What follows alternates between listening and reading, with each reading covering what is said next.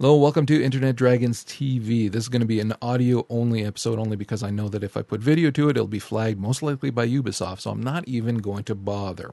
This is going to be our recap of E3, which just finished. It was a fairly exciting E3. We had a lot of questions going in. Some of them got answered, some of them did not. And we've found out quite a bit after the events as well, where we got information on Twitter and on other sources, back uh, backroom interviews kind of thing as well. We've been trying to dig in and get as much information so that we can pass it on to you guys. Now, unfortunately, Joe can't make it for this episode our thoughts are with him, though, however, and with the family of his buddy who passed away just recently. So that's more important. They're taking care of that business. But leaving that behind now, it's going to be Vince and I. We're going to tackle Microsoft, Sony, what little Nintendo presence there was as well. We're also going to tackle the big guys, the EA, the Ubisoft, as well as the games that we are most impressed with. So just before we even dive into this, and before we even address the quite obvious things that happen, especially with Sony here, what did you think about this E3 in comparison to the last few years? I mean, last year was pretty. Yeah, there wasn't that much that was that exciting last year. Last year was a lot of treading water, waiting yeah, for the new new exactly. hardware. Yeah, but this year here, like, how did how do you rank it again looking back the last few years even this is the most excited I think I've ever been coming out of an E3. Right. Because a lot of the companies, uh, starting with Sony and Microsoft and going out through the, the publishers and stuff, have come to realize they can't get away with announcing a game, you know, two and a half years before it comes out anymore. So we're getting games that are at most a year away from release and being actually able to see gameplay and see, you know, in engine graphics and not just pre rendered videos. It makes us a lot more excited because – at least for me personally, you know, I can envision myself playing the game instead of just watching a trailer. Yeah. And of course, this was a massive E3 because, like I said, this was the next gen E3. Now, some would argue perhaps that last year there was a little bit of that, um, especially because of Wii U. the Wii U, yeah, which is next gen. We will give it that, of course. But when you're looking at this year, with the big showdown between Microsoft and Sony and the games, and much more so, the exclusive titles. This is big this year for this next gen. This is going to be massive. And this is going to determine also not just the consoles, because it's amazing how much people will put up with from a console maker that's, you know, trying to wring their hands if mm-hmm. the exclusive titles are there that they want to play. Now, of course, Sony or sorry, Microsoft has the Halo crowd, and it has the uh, a lot of the bigger sports games we're going to be seeing as well. On we're going to see them on both, but Microsoft does have its exclusive with the NFL and stuff like that. And then we're seeing titles, new titles as well that they're announcing for well both of them. So the exclusive contracts here are very, very important. And both of these guys coming forward, knowing that they now have to sell consoles, were really pushing those exclusive titles. Mm-hmm. So, like looking just in terms of exclusives again, without going into specifics, because we'll do that in a moment. How did you feel it fared? Either I, one of those. I actually think, based purely on software, Microsoft has the better exclusives. But for me personally, very few of them are ones I would want to play. On the other hand, right. So I, I, think from a total like lineup, I think Microsoft won the exclusive battle, just not for me personally. Yeah. See, I looking at it as well. It was funny because I watched all of these as well, and uh, I, I, was lucky that I, I actually took a vacation day on Monday just to relax and sit down and watch them and take notes. And I watched the Microsoft one, and I was thinking there were a few that interested me, but there were a lot more that I really did not care about, or that weren't exclusives, and I'd be able to play on a, on a PS4 mm-hmm. anyways. Um, but then we're watching the Sony one, and it's like I want to play that. I want to play that. I want to play that. So far, I want to play every damn thing that they've shown. So for the type of player that I am, and and my son as well, because we were watching this like we religiously were watching this during, during supper everything my wife is so nice she like we've got it up on the apple tv and we're watching on big screen and like going through all the pressers and everything and it's like every single thing that was coming up, I was like, I want to play that. Um, sorry, go ahead. Yeah, but like even more importantly though, while Sony didn't have as many exclusive titles for a lot of the multi-platform releases, Sony has exclusive content, which is something they've been doing increasingly over recent years, and that's one of the main things that's led me over the last few years to. I used to play almost exclusively on Xbox. I would only play my uh, PS3, like if there was an actual exclusive. But a lot of those multi-platform games over the last couple of years, I've been moving over to PS3 because of the exclusive content they're offering. Yeah, yeah, and we did see quite a bit of that. It was almost as if the developers that went up to show their their titles during the Sony presser, it's almost as if they were told, like, if if you're not exclusive, like. There's going to be some exclusive content. Mention it because Yeah. we want to make sure they know. Okay, so let's break it down. Let's start off with the Microsoft one. The Microsoft one was first thing on uh, Monday morning. And now this was following up the dismal release of the Xbox One. There were a lot of problems with that console, a lot of things that people had issues with that weren't answered. There were a lot of questions even that weren't answered in terms of use games, how it would work with sharing and all kinds of stuff, region locking. And and we were hoping those things would be addressed. It's nice to have hope. Yeah. Unfortunately, they didn't. Now, what they did do at least is talk about games. They know that people were quite upset that there wasn't enough gaming talk at the release of the console, but they figured that they were better equipped to deal with entertainment there and games here. I personally think that was wrong choice, and a lot of other people do as well, but it was theirs to make. Now, one of the main things, starting right off the bat, they made it clear because there was a lot of negative connotations in terms of their support of indie developers right from the get go. They're talking about their support for indie developers. Like All two of them. immediately. Well, there was a whole bunch later on that they were talking about as well, but they're they're they're grouping in smaller dev companies that are going to be working with MS Studios kind of thing. And so we got a lot of titles that they were talking about that were going to be coming out from smaller companies. Yeah, I, I wouldn't exactly call you know Remedy or Swery sixty five Exactly. Yeah. No, I know. I know. Uh, but apparently they do. Um, and then they started talking right off the bat, like I said to you, about the exclusives, of which, if my count is correct in what they said, there was 15 exclusives that they they talked about, including the their biggest one, which is Titanfall, and we'll get to that later on. Now, they actually started with Konami because they wanted to talk about, uh, they showed the trailer for Metal Gear Solid 5, The Phantom Pain. So, this is a Metal Gear Solid in Afghanistan going around Don't don't try to make sense out of it. on horseback. You'll only hurt yourself. Yeah. Um, um, I mean, it looked pretty. Right from the get go, we can see. You know, Groundbreaking horse based stealth technology. I thought that was so funny. I actually, they, they it- can still see there's a guy riding a horse. He's just looks drunk. In my notes, I actually wrote horsey stealth. I I picture this like Pixar or Disney horse on the tip of its hooves, sneaking past. Going from tree to tree. Yeah. So this is going to be much more open world, which is something that we heard a ton of during the last few days. Everything Open world is the new 3D. Exactly. That's what it is. Uh, various modes of transport, real time weather. They, they can do a lot more because, again, the power of the console and because it is going to be always tell on. a good story. Well, we don't know that. Eh, I mean, whatever. I, uh, I'm sorry. I, I I used to be a huge fan of the Metal Gear Solid franchise. Like Metal Gear Solid 3 is without any hyperbole one of my favorite games of all time. And MGS4 was just such an absolute disaster. Like and, and people still take this series so seriously. I'm like it's gone so far off the deep end. It's it's humorous at this point.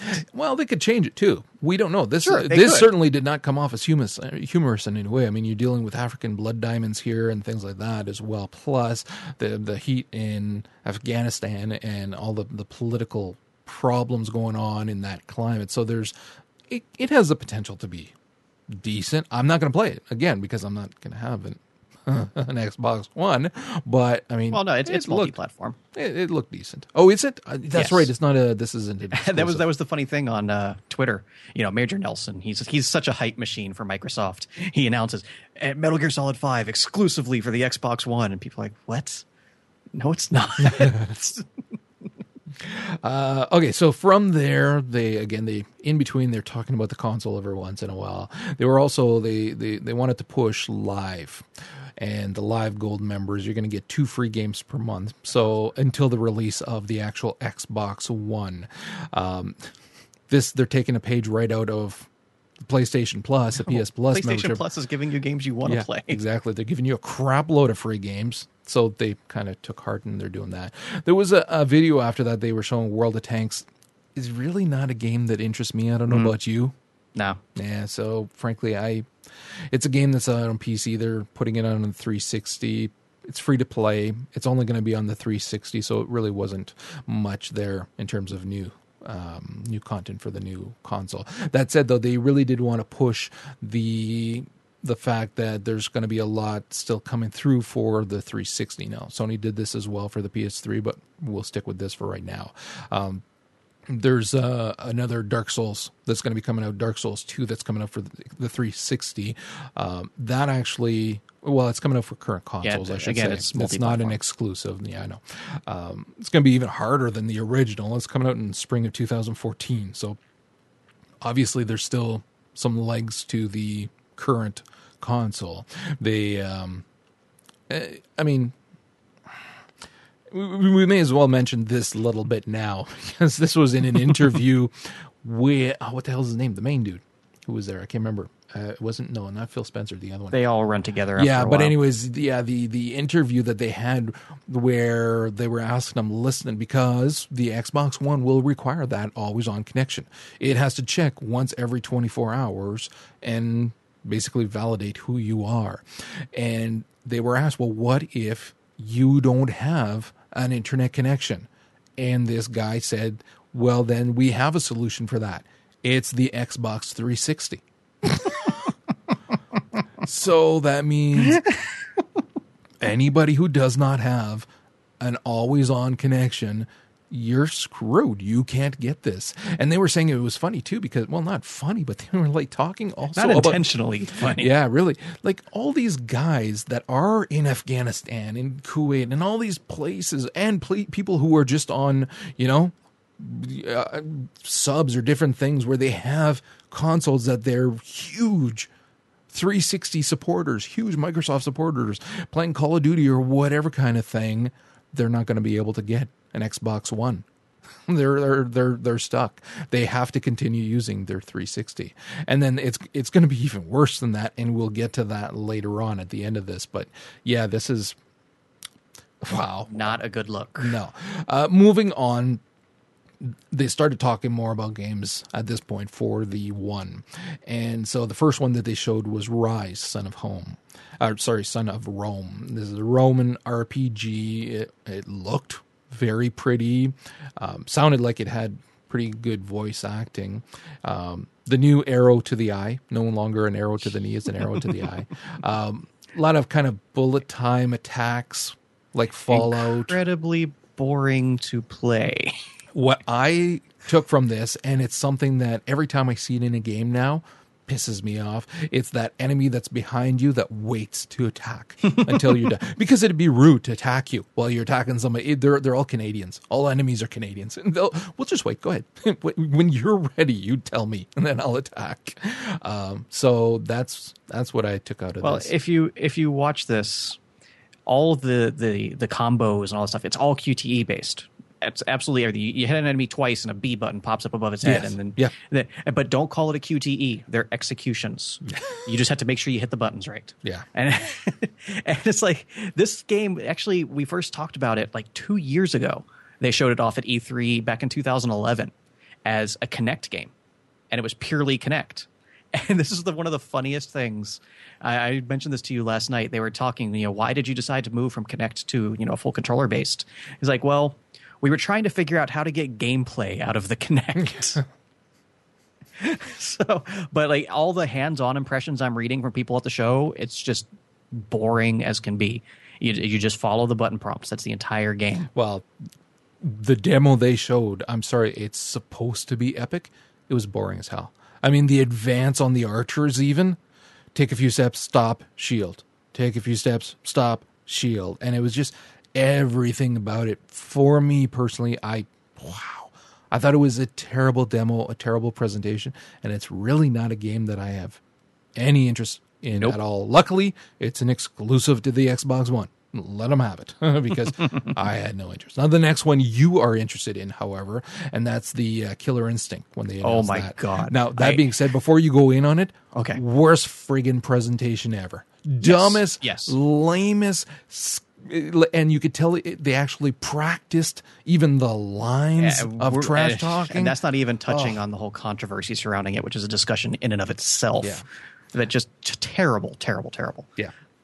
As for the actual game itself, oh, oh my God. Like, you should have seen the reactions. People have literally been waiting 15 years for this game. like, the last time this game came out, it was on the Nintendo 64. So, ever since Microsoft bought Rare, that's all people have been asking. Who's going to make Killer Instinct? Who's going to make Killer Instinct? So they showed this off, and just everybody, it was a collective losing of their minds. It's got that you know iconic soundtrack to it that all you needed to hear was a couple notes, and like I was running across my store because I was just following the updates on Twitter while I was working, finding my my my friend. And I was like, "Guess what they just announced? Guess what they just announced?" but yeah, the, the stage presentation was awful. But they've actually been really smart for how they're marketing the game itself at E3. They actually have they they built an arcade cabinet for it and have it set up at like a bar across the street where anybody can just come in and play it because Southern California happens to be where the majority of the professional fighting game community lives in America. So you've had all of these respected members of the community getting to try it out. They've even been bringing uh, demos of it around to you know some of the the studios where they do you know live streams and stuff. I have seen so much stuff of this game from outside of E3, putting it in the hands of the people who will really play it for a fighting game and not just a, as press, press coverage. The game itself is incredibly solid. I am so impressed with what they've done with this game. Hmm. Especially because the, the, the, the developer, Double Helix, they've done literally nothing in their career. They've done crappy movie tie in games. But when Microsoft picked them to do this game, they gave them free reign to go out and hire people that they needed. And they hired people who have worked on pretty much every influential fighting game over the last 20 years. If you worked on it, they were interested in you. So they've put it together. And there's been a lot going around about the actual uh, economic model for the game because when it first came out, they said it was going to be free to play. Download the game, you get the the one character Jago, and then you have to buy you know all the other characters. And I was like, ah, we've seen free to play work so well in any number of games. I just don't think it's right for a fighting game because in a fighting game, you want that whole roster available to you. You know, you want your buddies to come over and you're like, oh man, I'm going to challenge you. I want to play, you know, with my Sabrewulf, and he's like, ah. I don't have Sabrewulf. I need four dollars if you want to play that. but they, they did come out and say no. There act- there will actually be retail copies of the game as well. You you can buy a downloadable version with you know basically a season pass and have all the characters that they're going to release for that you know that chunk of content. Or if you want the free to play as an option, if you're the type of person who only, who's only going to want one or two characters, they're making that an option for you. So I think that's a pretty interesting way to go about it. Yeah. Yeah. Well, again, so long as they're giving the option of choosing one or the other. I mean, if you are someone who just wants literally a couple and you don't care about it, all the others, then the free to play model is actually perfect for you. But I really appreciate that they're doing like an actual Yeah. proper Yeah. full version as well. Definitely. Okay, moving on from there, uh, Ted Price from Insomniac came on stage and started talking about Sunset Overdrive. Now, this is one of the ones that is unfortunately an exclusive to Xbox One because damn, that looked like fun. That was the one that has, uh, uh, it's basically a living world, open world kind of game with crazy parkour, has like these Pixar-ish kind of cartoony style to it. Running around the, the freaking record record launcher It's weapon. Jet Set Radio meets, you know, Walking Dead. That was awesome. It looked like a blast. Sadly, it's an exclusive, but man, did that ever look like fun.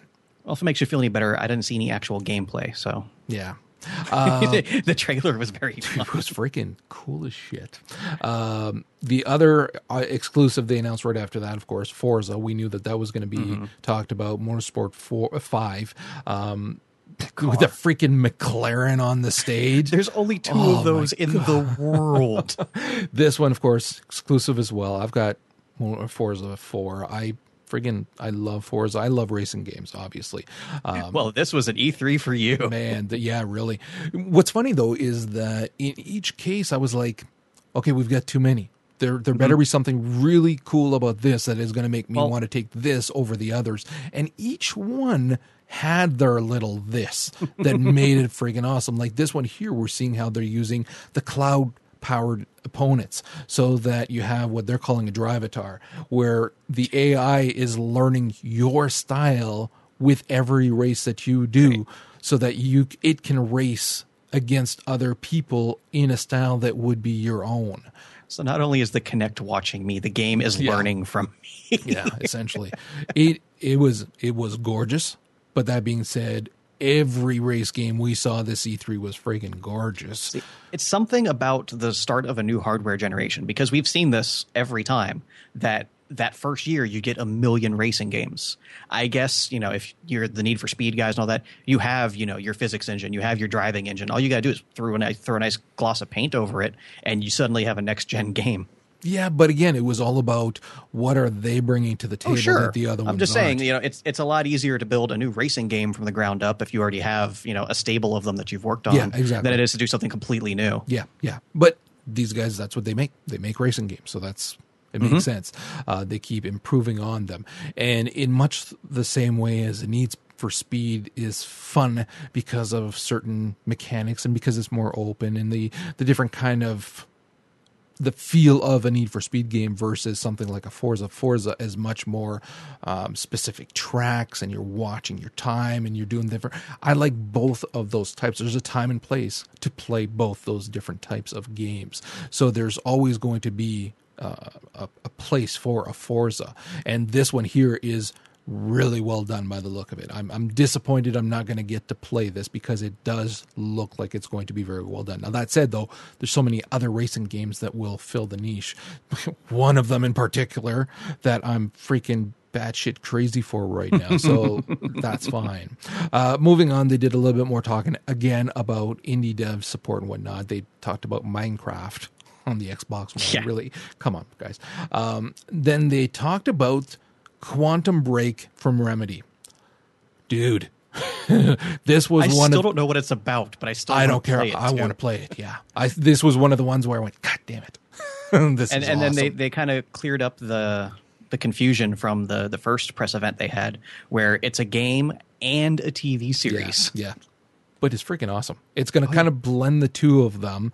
I don't know how much of what happens in one is affecting the other. They kind of uh, made I think it's going to be more of like a concurrent deal. Yeah, I don't know, but In four years, when I buy an Xbox One, I'm going to be glad to play this. So this here is again kind of playing with time and space and pausing time to like the, the the demo showed someone pausing time and then they go in and they kind of rescue somebody who's about to be blown back.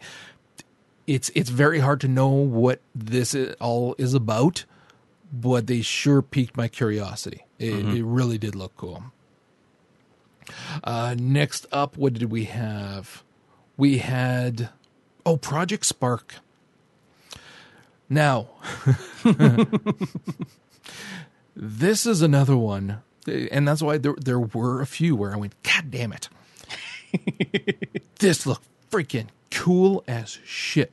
Now, this is it's basically Little Big Planet, but with a lot more power behind. Yeah, it, it's almost like a, a game dev. It is. on A level of It is. control. Yeah, I was listening to an interview they were doing with a game dev who was saying like people don't realize like this is a game dev thing. Like everybody can be making levels and games and stuff, and it's done in such a way that even the creation of your little zone, your the creatures attacking and all that is well done and fun, and it's in that Pixar style that is so popular right now and I'm glad it is because it looks freaking awesome.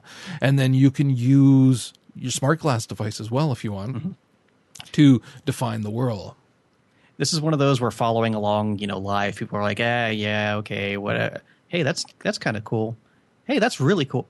Oh man, this game's awesome. Yeah. Oh, yeah. Just seeing the progression of people buying into it over the course of three minutes was awesome. This is one of the ones that like immediately when he started showing off and i can see the ease with which he was creating his own little part of the world and i'm going oh dude that's that's going to be friggin' awesome.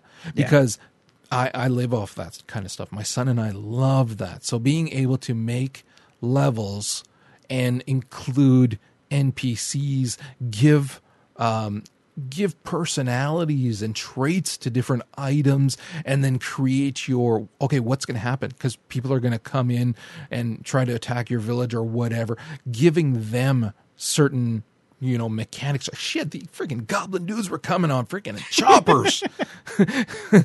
It was it was sick. And then turning his rock from a pet into like this massive mech dude all of it. It was this was one that I was really, really disappointed that it's an exclusive for for Microsoft because it, oh, I can't. This this would replace Little Big Planet for me. That's how awesome this was. Yeah. Yeah. Okay, moving on from there, we got a little bit more on, uh, again, a little bit more on live. They were showing how Ryse works. Again, they went back to it.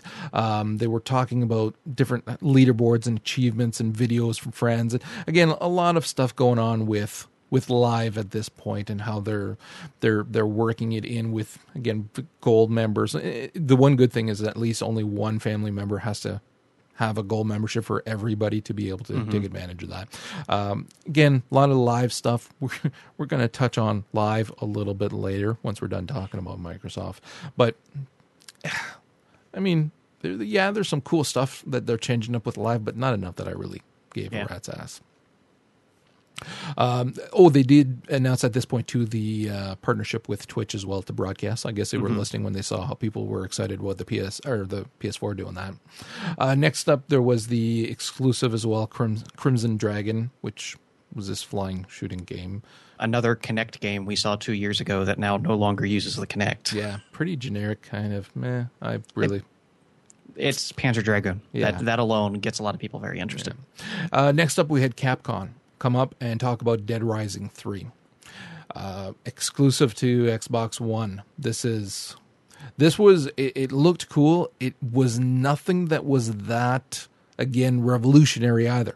It's uh, getting away from zombies, combining things to make different weapons, big open world feel, going to be able to play with other people, things like that. But See, the thing is, they they kind of pulled a dead space here, where the third game is virtually indistinguishable from the first two. Like Yeah. the first two Dead Rising games had a certain charm and fun to them. You know, yeah, you were slaughtering zombies and it was the end of the world, but you know, you were putting on giant boxing gloves and Yeah. punching them, and you know, it, it was goofy, it was fun. This is this was just very generic. Like it was, it, they decided, hmm, we should make Dead Rising, but make it like The Walking Dead. Yeah, no, I wouldn't say that. Well, I didn't say they succeeded. Yeah, it, it, yeah. I mean, it looked good. I'm, not saying gonna that was say- what happened in the in the in the office. Yeah. they sat down with The Walking Dead and went, "Let's do that." Yeah. Um, So, anyways, yeah, it's pretty generic. If you like, if you're really head over heels over, you know, zombie games, which a good one. Hey, everybody loves them, but mm, you might like this. But it's no different than anything we've played to date in terms of mechanics behind it. It's very pretty. But uh, next, CD Projekt Red went up to talk about the Witcher Three, which is closing off the trilogy huge. This is going to be massive, free roaming, open world. This is not an exclusive, so it will be available on the PS4 as well. They're they're looking at over hundred hours of gameplay from what they're calling non-linear quests as well. So it's going to be very open. The uh, the Kinect is going to have some voice commands, but they're not talking about swinging your arms like a freaking idiot. um, and then there's going to be various things with smart glass as well to be able to open your inventory and things like that again if you if you want to. This is actually one of the games that the more that I heard about it as well, looks like it's going to be very good. Project Red, they're good because they listen to their fans as well. And they were saying that here. They listened to what people were saying about two and the difficulties with two and different things. And so they made changes with three so that it is far better and presents a story that even if you didn't play one and two, you can play this and enjoy it. But if you did play the other two, it's a nice closing of that story. Did they make this one actually fun to play? Well, that's a thing. Because that's the only thing missing from the first two. But Yeah. that's Oh, kind of you know what, dude? thing. I know some people who love. I know, the and I don't two. get it. Yeah. I do not get it.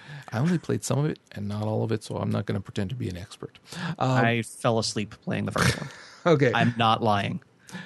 Next up, we got Battlefield 4. Second Assault, they're calling it. This game, I think Second Assault is just the uh, the DLC package for it. is it really? Yeah, Oh, I thought that was the code name for it. second, Oh, okay. You know, the first Well, wave yeah. of new maps. So So Battlefield 4. So this game is going to be running at 60 frames per second. Um, of course, they had some tech difficulties right off the get go. that was funny as hell. Um, but this the demo they showed there, I was not as impressed with. It, it sure it looked great and all that, but I wasn't as impressed with it there. It's when they showed their Siege of Shanghai demo later on. So I don't know if you feel like talking about Battlefield 4 now or wait until we get to the EA part of the conversation later and talk about the, it. the EA one was the one where they were Yeah. like jumping out of the building, right? Yeah. Oh yeah. So we'll wait. Okay, so we'll wait. Just, all that just to say, I I like Battlefield 4. Like I I don't often talk about first person shooters, but that's because I no longer buy them as often simply because you're paying way too much money for the mm-hmm. single player campaign, and I frankly don't like playing the f- multiplayer all that often because unfortunately that's where you find the dregs of humanity. so I Even that's giving them too much. Credit. yeah, so I don't tend to. I like to play the campaigns, and unfortunately, I'm not paying you know sixty bucks for eight hour campaign. Yeah. That being said, I still do like some, and the Battlefield games tend to be better for multiplayer simply because it's a much larger group. It's not you know I I like them better. Again, this was not that impressive. I watched this and I said, "Oh, it looks good," but frankly, eh, not that big a deal. then I saw the other one later, so we'll talk about that later. A new game from the Sword and Sorcery creators. No, not much to talk about there. There was um, what else? Oh, the Halo, dude. This was the lamest freaking trailer I've seen for a while. Now, this cloaked figure with the, the, the, the, like the poncho and the hood and walking in the desert, and then this massive thing pops out of the ground, and the hood comes off, and you don't see a head, you see a helmet. Who wears a helmet under a freaking hood? Master Chief, apparently. Why was he wearing the cloak to begin with? There's that as well. Oh, this was the lamest freaking trailer. But anyways, they're working on a new Halo. Again, big Surprise, surprise. yeah, big, you know, code words working in cloud powered. Another one at 60 frames per second. Even my son was Can like, they use that cloud power to come up with a good story this time? yeah, you know? Because that was sorely missing from the last one. Yeah. Again, my son's a huge fan of the Halo series, but even So the last I. one he was, and this here it was like. like what's this is lame, terrible. Now they finished off with the big one, which was Titanfall. They'd kind of talked about it a little bit beforehand, and then they they were ending big, and this is an exclusive to Microsoft. And you want to talk about this one? Yeah. So Titanfall has, has been really anticipated by a lot of people because it's from Respawn Studios, which is basically the core of the old Infinity Ward. That after people got fired, and, you know, they just went fine. We're going to make our own company. Uh, and Infinity Ward made very good Call of Duty games. I, I you know, Call of Duty kind of has that you know cloud hanging over its head, but their uh, entries into the series were actually very good. So I was really looking forward to this. A lot of people were, and I know a lot of people who are really pumped for this, but it's just not Still? working for me. Even after seeing this, they're still excited. Yeah. Wow. Because I'm not going to lie, I am an incredible snob when it comes to giant robots. and I, I'll admit the stuff they did with like the, the actual human characters, like with the, the parkour and the jetpacks, I was like, man, that was really fun. That looks like a fun game to play. But what they did with the mechs was the mechs are basically indistinguishable from controlling a normal human character in a game. They move like a human character. They carry their guns. Like I've never seen a mech game i- i- where you know you could pick up a gun off the ground and have to reload it. Like they they at least for me, they took everything that's cool about a mech in a in a in a realistic type combat game and threw it out the window. Like mechs are supposed to be big, they're supposed to be bulky, they're supposed to have tons of guns and ammo and really be uh, you know a feature on the battlefield. And just watching the gameplay, every time you turned around, one of them was getting schooled by the little guy with the jetpack. Like it just for somebody who loves giant robots, this did not work. You know what I expected? Because again, if you didn't see the video, folks, these mechs they move as as easily as the humans.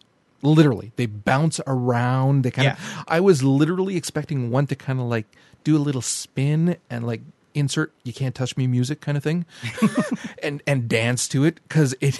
that's what it looked like. It. There, there, like you were saying, there's no difference in terms of the gameplay because it's just going to be massive and you're shooting a bigger gun, but it has that same feel to it in terms of the movement. It was they were just way too friggin' agile in in moving around. Now, don't get me wrong. You can do a human like, you know, mecha if it's, you know, something like Gundam. But this is a far, far cry from Gundam. Yeah, I honestly, this is again, this is one of those titles, same as some of the other ones we'll talk about later, that they've been really. This is huge, going to be huge. They were talking to uh, Michael Pachter about this, and they were saying that the exclusive contract, he figures it was probably about fifty million that Microsoft gave them for potential lost sales with the other consoles, kind of thing. And I looked at this, and I th- and it and it wasn't because of any negative opinions about the one, because again, like I said, some of these other games, I really wish I could play them. So this year, I would have been happy to feel the same way about it. Not at all. This Yeah. this was a generic. This is okay. So you're soldiers attacking other soldiers, or robots, or aliens, or whatever. You go into mechs. There, it was so generic and bland that I it meant nothing to me. I was not impressed in the least. Lost Planet did a better job of human to mech combat six years ago. Yeah. So yeah, and that's it. I really was not impressed. They ended also with the release date and the price. Coming hmm. out November of this year at four ninety nine, which didn't really get much of an applause. Now, now comes the interesting part because they did not address use games. They did not address, you know, region locking, IP locking, all kinds of other things. But we found out some stuff later on. Now, the region locking, for those who don't know, you're not just going to be able to pick up one of these suckers depending on where you live when it comes out. Some regions are going to have to wait as much as a friggin' year. I'm going to let you tackle this. Okay, so when the Xbox One launches at the end of this year, the Xbox Live service is only going to work in certain countries. And of course, you need Xbox Live service to activate and authenticate your games. So if you don't have Xbox Live, you can't use your Xbox One. There are, I think it was 21 countries that it's going to be available in later this year uh, Australia, Austria, Belgium, Brazil, Canada, Denmark, Finland, France, Germany, Ireland, Italy, Mexico, Netherlands, New Zealand, Norway, Russia, Spain, Sweden, Switzerland, UK, and the US. So if you live in one of those countries, you can play an Xbox One. If you live across the border from one of those countries, you are SOL. like, it- but there's been so many people asking about it. They're like, what if I live in Poland? Can I drive 10 minutes across the border to Germany and buy one and play it? And their official response is, where is it here? Uh, basically, you have to wait for the console to be released in your region. It is released in your region. Europe is a region. Poland is a country.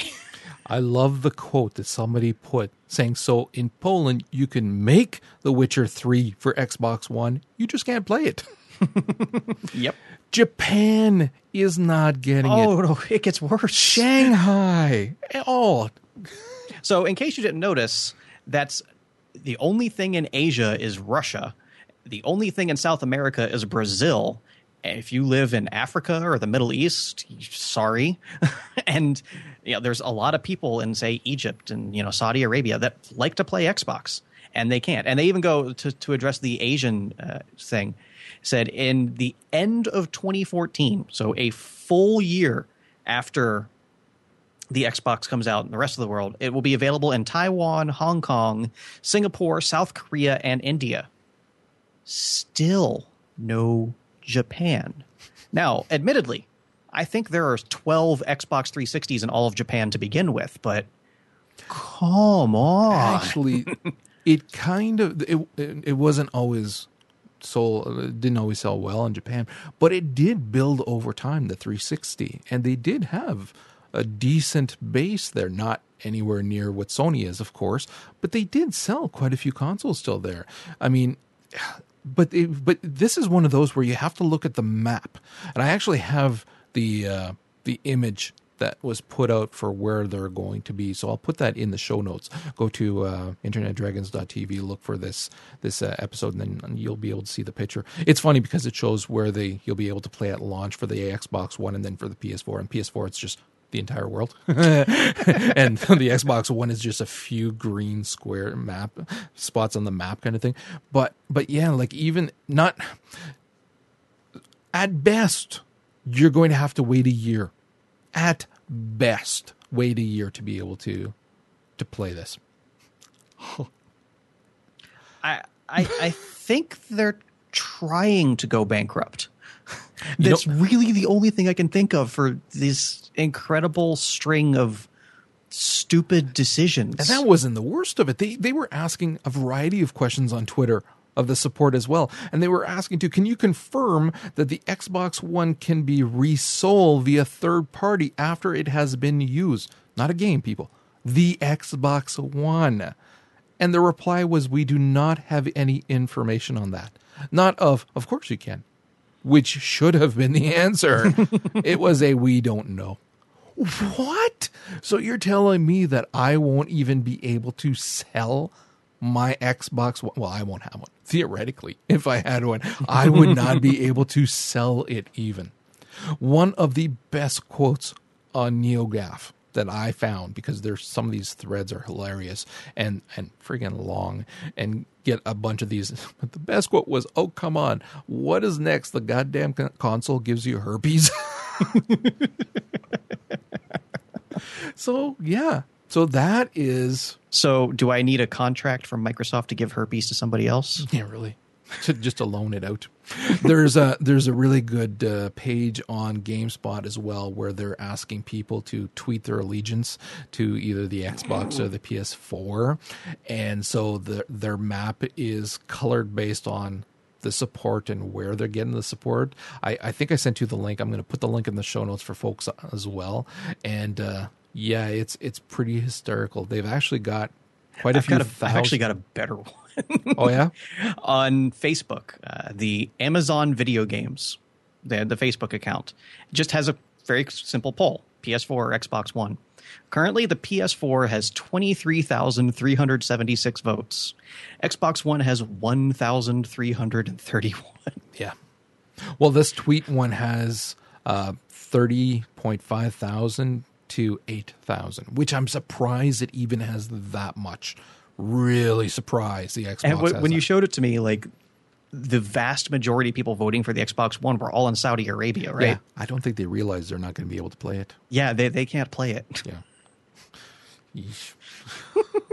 okay, let's move away. Yeah, please move away and let's talk about Sony. Now, in between, there was actually an EA conference and a Ubisoft, and we'll get to that after. But let's do the big boys first. So Sony was next. We're gonna anybody who saw the conference already knows basically Sony won E3 this year in the span of the last five retroactively minutes. last yeah. year. In the span of five minutes at the end, Jack Tretton won the internet. I think he could be president. Yeah. Okay, so that being said, so he wanted to start off much the same way that they started off at Microsoft and saying, listen, we're still supporting the PS3 and the Vita as well. We haven't given up on the Vita. And that's something that was important because people were really saying like we we want to know a lot more as well about the Vita. Don't freaking ignore that. It's important for people like myself too who put money down. I want to know that they're still developing for it, and it's good to hear that they are. Um, once again, too, with the the um, PlayStation Plus membership that I have, I literally now I couldn't put the last free game last month because the hard the, the the memory card is full and I've got the biggest memory card for it and it's full of games that I've gotten from the free games and the ones that I've bought that were on sale. So again, don't let people knock the Vita too much, folks. It is worth it, especially if you have a PlayStation Plus Plus membership, which the one downside with that, which I don't personally see as a downside, but you will need with the PS4 a PlayStation Plus membership to play multiplayer. Now, that's something that Xbox has done forever with Xbox Live, but now it's being imposed for this year. I don't have a problem with it based on the fact that I know how many free games yeah. we get with it, so I don't mind. The only thing that I might have a problem that I would really like clarification on is if you only need one family member to have it for everybody in the family to have the benefits. Or if I'm going to have to buy a PlayStation Plus membership for my son as well once we get the PS4. Mm-hmm. So I think it was just a more matter of kind of the way they almost sort of snuck it in. Yeah like because it's it's it is a big policy change for Sony. It's something they should have you know specifically mentioned instead of kind of covering and passing. But I mean, I've played for Xbox Live Gold for years. Uh, no longer. I, I have canceled that. And I finally Sony is willing to take my money. So I've had my PlayStation Plus account for a few months now, and it's glorious. So oh, it is. I mean, you, are going to get your money back in spades. well, j- literally, I was telling you, I turned on uh, my my PS3 the other day because I hadn't yet gotten caught up on all the the PlayStation Plus freebies and whatnot, and there was some that had just come out, and I'm downloading Uncharted Three. I'm downloading Kill uh, Enemy Within. I'm down XCOM, which is relatively new. I'm downloading uh, Little Big Planet Karting, and there was oh uh, Deus Ex Human Revolution. Mm-hmm. like all free, boom. How is anybody making money off of this? How's anybody complaining? Anyway, and then and then one other very important thing to point out though is they're not gating off any other services with PS Plus. Like on Xbox Live, if you want to watch Netflix, you need the gold subscription. That's not a factor on PlayStation. Yeah. Yeah. So they were talking, like I said, about the PS3 and the Vita first. They were talking uh, about, um, like, there's the Batman Arkham Origins game is going to be coming to the Vita as well. We're actually going to talk a little bit more on that later, just when we talk about Arkham Origins as well. There's Counter Spy, a Destiny of Spirits, the Killzone Mercenaries, the Tearaway card from the makers of Little Big Planet, which looks fairly interesting. Um, there's also a bunch of uh, remastering different games for the Vita, like Flower, God of War, different ones, Final Fantasy 10 and 10 2, and also The Walking Dead is being brought to the Vita as well, especially good to know because of the 400 days that's coming out shortly. There's going to be a bundle this summer with the Walking Dead, uh, a Walking Dead bundle that's going to have the first season of the TV series, the only thing worth watching, and even then, and 400 days. Uh, but we will talk about Walking Dead a little bit later on. But I mean, we're looking at for the PS3 as well. They mentioned they didn't spend too much time, but that's because it's coming out now, like next week. The Last of Us tomorrow the, for us insane friggin' reviews that game. Uh, Puppeteer as well, which looks very interesting. Uh, what else do we have? We had oh Rain, dude, that game. Oh, it looks amazing. That's the one where you can't see the little ghost kind of thing, except when they're in the. Oh yeah, Beyond Two Souls, another game that looks amazing. Here we have a, a completely different game than we saw last yeah, year. Yeah, we got a new trailer, so more information about it shows her working in the freaking CIA. it was batshit crazy. It looked like a ton of fun. We also saw the Gran Turismo 6, which again, new engine, lots of toys, and it's coming for the PS3, not for the PS4. So there's still a lot going on for this console, so you're still going to have a lot to to play if you're waiting to pick up your your PS4. Yeah. Um, what are we looking at first? Okay, so yeah, there was the, the Batman Origins. Like I said, I want to talk about that later, simply because I so much love. Okay, so much love. we'll talk about it in a little bit. That one's coming out on October 25th. Um, we'll get to it later. They did only a little bit of talking, which I was surprised about. Grand Theft Auto 5. I unless there were some other videos that I didn't see, although I kind of scavenged around quite a bit, there really wasn't much. We're talking about an exclusive bundle and Yeah, I think but the exclusive bundle is really the extent of it. yeah.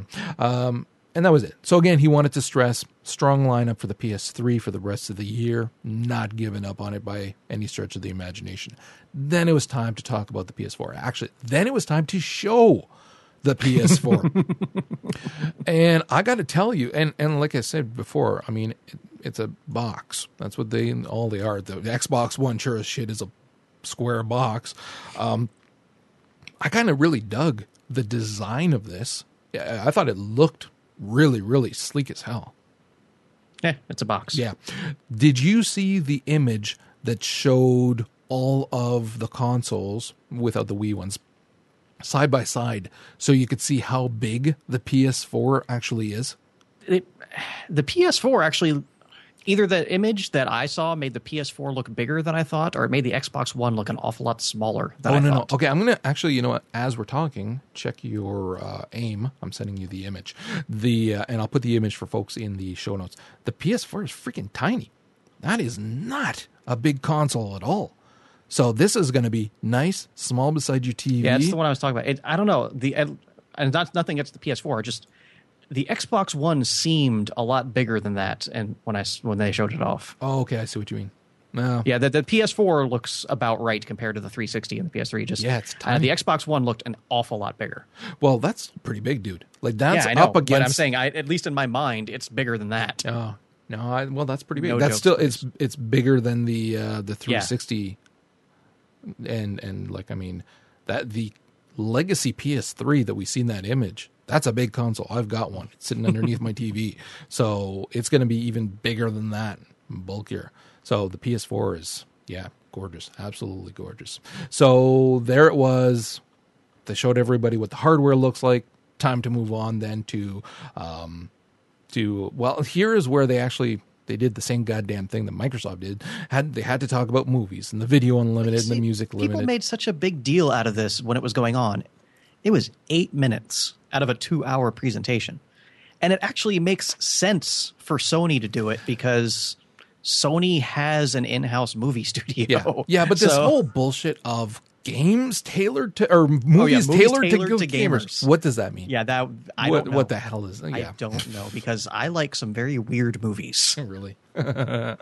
um, okay, so anyways, let's start looking at some of the titles that they talked about here. Um, they were talking. They said there were going to be. There's over 40 titles in development for the PS4 right now. There's going to be a ton of new ones. The first one they showed off from Santa Monica Studios was The Order 1886. My God. I was freaking jaw dropped. I'll let you tackle this, but wow. you actually had to remind me halfway through the presentation that this was in game. Yep. This wasn't a pre-made video. This was all rendered in the game engine and it looked ridiculous. Like, oh my god. So it takes place obviously in 1886 in London. And as they've explained, it's uh, right around the end of the uh, the Industrial Revolution. So they're very careful not to call this steampunk. What they're using here is more advanced than steampunk. And basically, the Order has been battling, and not just the Order, all of humanity has been battling this mysterious force that they haven't revealed yet for generations. And it wasn't until the Industrial Revolution and that big leap in technology that they've finally been able to gain a foothold and you know protect themselves from these mysterious enemies. So we come in and we see London with these huge airships overhead, these zeppelins, massive. Oh my god, that it, was- it was like in Star Wars when you see you know the the spaceship fly by and you're like, man, that's big, and then the Star Destroyer flies by. it was the same feeling. So we have these four, you know, characters, the Order, as they're known, and they're just going by in their little carriage until they're freaking the the driver just gets whacked, and they come out, and there's just these weird shadowy monsters looking kind of werewolfish. I, I they're Yeah. don't know yet, but I was getting um, you know World of Warcraft vibes from it at that. And like, okay. And then they just start whipping out pistols, machine guns, napalm launchers, Tesla rifle. What was what what did I just see? Did you watch the interview with the devs later on? I didn't. I read an interview. I didn't watch. Okay, one. see, I watched a few. Now, these guys here, they're very, very tight lipped. Very tight lipped in terms of just how much they can say, which is not a hell of a lot. But they were saying that this is a, a title that actually they've been planning for a great many years. 2010. But the reason that it's taken this long is they were waiting for when the consoles would be powerful enough to do what they want them to do and to present a game where there's no seam between gameplay and cinematics. It's going to be completely seamless so that it's this amazing experience going forward. And I was like, mm-hmm. oh, dude.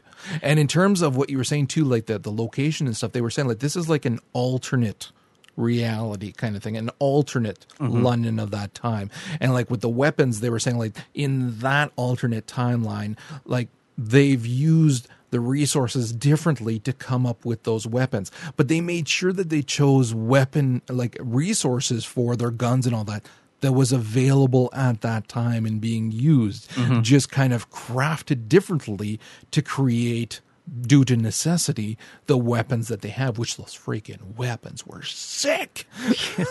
the one thing that really sets this over the top for me personally is you saw at the beginning of the trailer, it had a quote from La Morte d'Arthur, which is of course you know the tale of King Arthur, and the main character that you play as in the game, he was the one that had the Tesla rifle, is what I'm calling it. I don't care what it's actually called.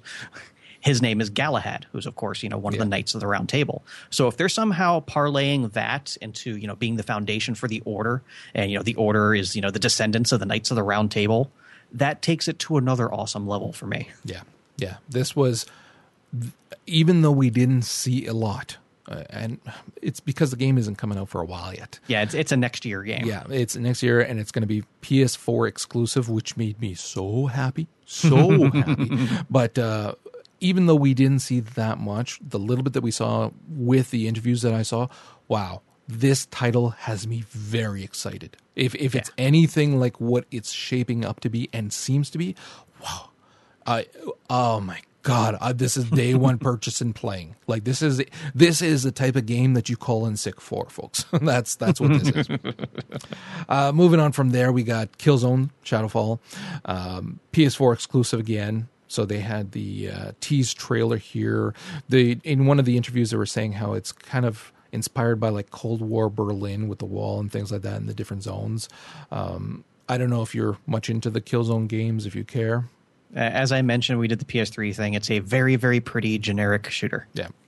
So it looked it looked amazing. I I'm curious to see more, but there's so many other shooters that have me much more interested at this stage. Uh, next up, they were talking briefly about Drive Club, which we talked about it before. If you listen to our PS3 uh, or sorry PS4 Yeah, I- I episode, did we talked about that. Yeah. now the good thing about this, though, which we found out later on when they were talking about the PlayStation Plus membership, is actually once uh, the release comes out for the PS4, you're going to get Drive Club for free if you're a PS Plus member. Sorta. The PS Plus version of Drive Club it doesn't have all the features of the Really? Oh, yet. I didn't hear that. you, have all the game content, but not all the cars and other stuff. Okay. Well, that's not too bad. I It's mean, free. still, it's free. Plus, It's you free. can just.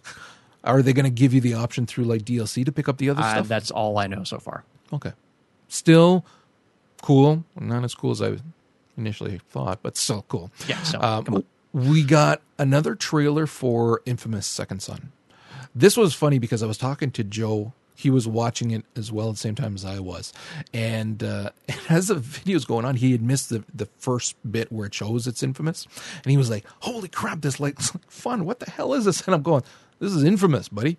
When you saw the trailer last time, you weren't interested in the Yeah. least. But this trailer, oh yeah, this was Yes, seeing actual gameplay this time has me very interested. well more of the story too actually Mm-hmm. finding out more of what's going on and that it's the sun here and stuff that's that's getting these abilities this was very cool. Yeah, and more importantly, uh, I don't even remember the guy's name, but his powers seem a lot more interesting than Cole's were in Yes. the first couple games. With Yeah. you know, him was just like you know the electric stuff, but seeing him teleporting around and the flying up into the air and the the, the flaming chain whips, like it, it does look pretty damn cool. Didn't you get a prototype feel when you were watching that though? Well, that's always been a comparison. Yeah, but even better. more so. Yeah. Yeah, so it, it it does look like it's going to be a lot of fun. So again, folks, yeah. Next up, we had again Knack. They're really pushing this, uh, especially because one of the guys is you know a developer for the hardware and stuff. So they're pushing that here. I- I mean, again, it looks like it's going to be fun, but it's definitely not an exclusive that I'm that interested for myself. No. Uh, and then what are we talking about here? Oh, then they had the the tech demo from Quantum Dream of the Dark Sorcerer, which showed this crazy friggin' old sorcerer, and we had seen the head when they had been showing that at the uh, the announcement of the release of the PS4, and so here we get full on sorcerer going nuts, and then the outtakes. It was Brilliant. Yeah, if they're wrapping a game around this kind of thing and that the game is going to have this weird type of sense of humor as well, I'm there. That'll be a blast to play. If they take it too seriously, well, maybe not. It'll look pretty, but maybe not. But if it has this sense of humor, oh, that's going to be a blast. I'm still not convinced it's an actual game. I still think it was just generated to be a tech demo. I, why would they invest that much time in the assets and all that, though, unless they were planning on using it? Show off the power of the PlayStation. Mm, possibly. Uh, next up, we got our buddies Amir and Greg from Supergiant Games go up Yes. to talk about Transistor. Uh, they actually showed in-game demo and uh, and a trailer as well.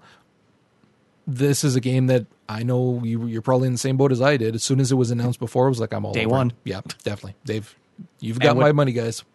What's real cool here is, uh, you know, of course, uh, their first game, Bastion, uh, Microsoft was responsible for helping them get that out on the uh, Xbox Live Arcade. It was, you know, their big Summer of Arcade game that year. And we had to, well, not we, because I bought it on Xbox, but a lot of people had to wait. I think it was, what, six months before it was available on PC? Took well. Yeah. Whereas they've said, you know, Sony's just so happy to have us. It's coming out day one on both PS4, I guess PS3. I don't know. I'm assuming PS4 and PC. Yeah, it's not not coming out until next year. So they're they're not limiting their indie devs at all the way Microsoft has. Yep, definitely. Uh, next up, again with the indie developers, the guys who brought us Shank and Mark of the Ninja, we got Don't Starve. Now that game has actually been out for a little while, um, but now it's going to be released on. Uh, is it? This was a PS4 one too. That was it not? Yeah, I think everything is PS4, or at least aimed stage, at yeah. PS4. Yeah, and then we got uh, Mercenary Kings. We got Secret Ponchos, a Western ARPG kind of thing, which That kinda looked looked cool. Yeah, it did. It did. Um, Ray's the Dead, uh, a stealth action puzzler. did you see the trailer for Octodad? I've seen, yeah, Octodad's been, you know, an internet phenomenon for years. So. Dadliest catch. Yes. It's not really a PS4 kind of next gen kind of game. It's quirky as hell, and it looks like it'll be fun depending on the price. If it's not too much, it's a little indie title. I'm all over it. It just looks like it's going to be crazy enough that it'll be fun. Yeah. Uh, there was also Oddworld, uh, new and tasty. They're they're remaking that. That again, another one. If it's not too much, yeah, you got my money. I remember playing the first one on the first PlayStation. So, you know, it Yeah. comes around full circle. Uh, all exclusive to the PS4. And then we got Square Enix go up, and they showed off the trailer for Final Fantasy Versus 15. And then Well, you see, that's. I'm sorry, I'm going to jump in here. Yeah, go ahead. Um, for years, and literally years, I think five, six years, they've been showing us trailers for Final Fantasy Versus 13. And, you know, they had the whole Final Fantasy 13 family, uh, the Fabula Nova Crystallis, they were calling it. And we had, you know, Final Fantasy 13, Final Fantasy 13 2. And they had planned all these other games to, to work around it. And, of course, one of them was Final Fantasy Versus 13. Not even going to get started on the goofiness of the name and they've just people have been asked it's been years and we still haven't seen anything from this game. So i thought it was really cool. They show off the trailer and everybody's just bored. They're like yeah that's another trailer for this freaking game we're never going to see.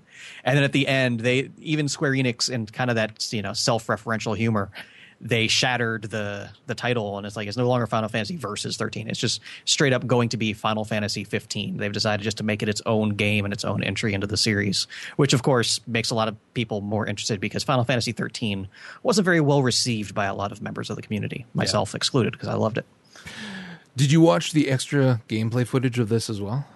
I know. I didn't know there was gameplay footage. Yeah, there was some gameplay footage. Actually, it was fairly long as well. The game exists. Yeah, I I wasn't as impressed. I yeah. I watched it and it was like, yeah, it looks pretty. Although the freaking stopping the bullets with the twinkles all around him, little sparkle stuff, it was I found that a little distracting, and I again, it wasn't something that I really thought that I was that interested in. So okay, um, man, Kingdom Hearts three though. Oh dude, my god, I could hear Joe squealing all the way in Florida. Dude, my freaking son was like, oh no, don't get me wrong. I I've I love Kingdom Hearts, but I mean, Kingdom Hearts two was a long time ago, and that was the last one I liked. So yeah. Well, this has got a lot of people still excited, so it's going to be it's going to be cool to see that. They they have to throw in a Marvel crossover. uh, well, have, you, have you seen? Um, there's somebody posted a picture of Mickey meeting Deadpool. No, it's hilarious. I didn't see that. That's funny. Uh, next up, Ubisoft took the stage and they talked about Assassin's Creed 4. We're actually going to touch on that later, so we're going to pause and we'll go back to that later because there's quite a bit to be said there. What was interesting is that you're going to actually be able to play if you want as the Vita character in PS the PS4 version if you want. So that was kind of cool. I think that's only for select missions, though, isn't it? Probably, like, yeah, yeah, yeah, but okay. still. Uh, next up was Watch Dogs, which again, Watch uh-huh. Dogs is one of those titles that was huge last year, and it's still every time they're releasing more information, just as freaking cool. So here was an actual new demo they were showing where he had to escape the cops, kind of thing. Showed him controlling the various electronic elements, but also uh, being able to tell like when somebody was going to snitch them out, kind of thing, and hacking the hacking the cameras to finish different quests. Uh, how you can ask for help from mobile players, people on their tablets. Dude, that was freaking awesome. This was again, it's one of those you would think that by this point it's getting oversaturated. No, everything nope. they're bringing out is just making people want it more because it's right around the corner too. Hey, dude, very very soon. Again, we might touch on that a little later on. I can't remember how much was more was said during the Ubisoft, but uh, uh, not much more during Ubisoft. But I actually did get a lot more uh, okay. extra information for it. So Okay, well, we'll touch on it a little bit later on during the Ubisoft, anyways. Then they went and talked about some sports. Don't care. The next, though, they freaking talked about Elder Scrolls Online which is going to be coming out spring of 2014. There's going to be a beta that'll be exclusively available to the PS4 first, um, but that's obviously not for a little while yet because it is out right now. The beta for the PC you can try, and they've got people playing it right now. Now, there was actually again afterwards there was an interview where they were talking to um, the game director Matt Firor, and we got some interesting information. Not a ton, but some interesting information. So it's going to be um, they're they're separating the console and the PC players so that there isn't an advantage from one to the other. You're not all going to be in the same game world. They want basically a level playing field for both.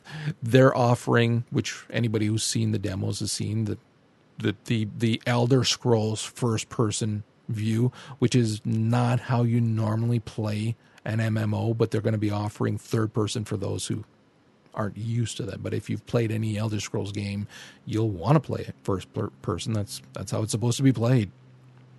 The story. I'm, I'm very specifically not paying any attention to this game because you're going to be getting it, or you don't care if I start paying attention to it, I'm going to be getting it, and there goes the rest of my life. Yeah, really.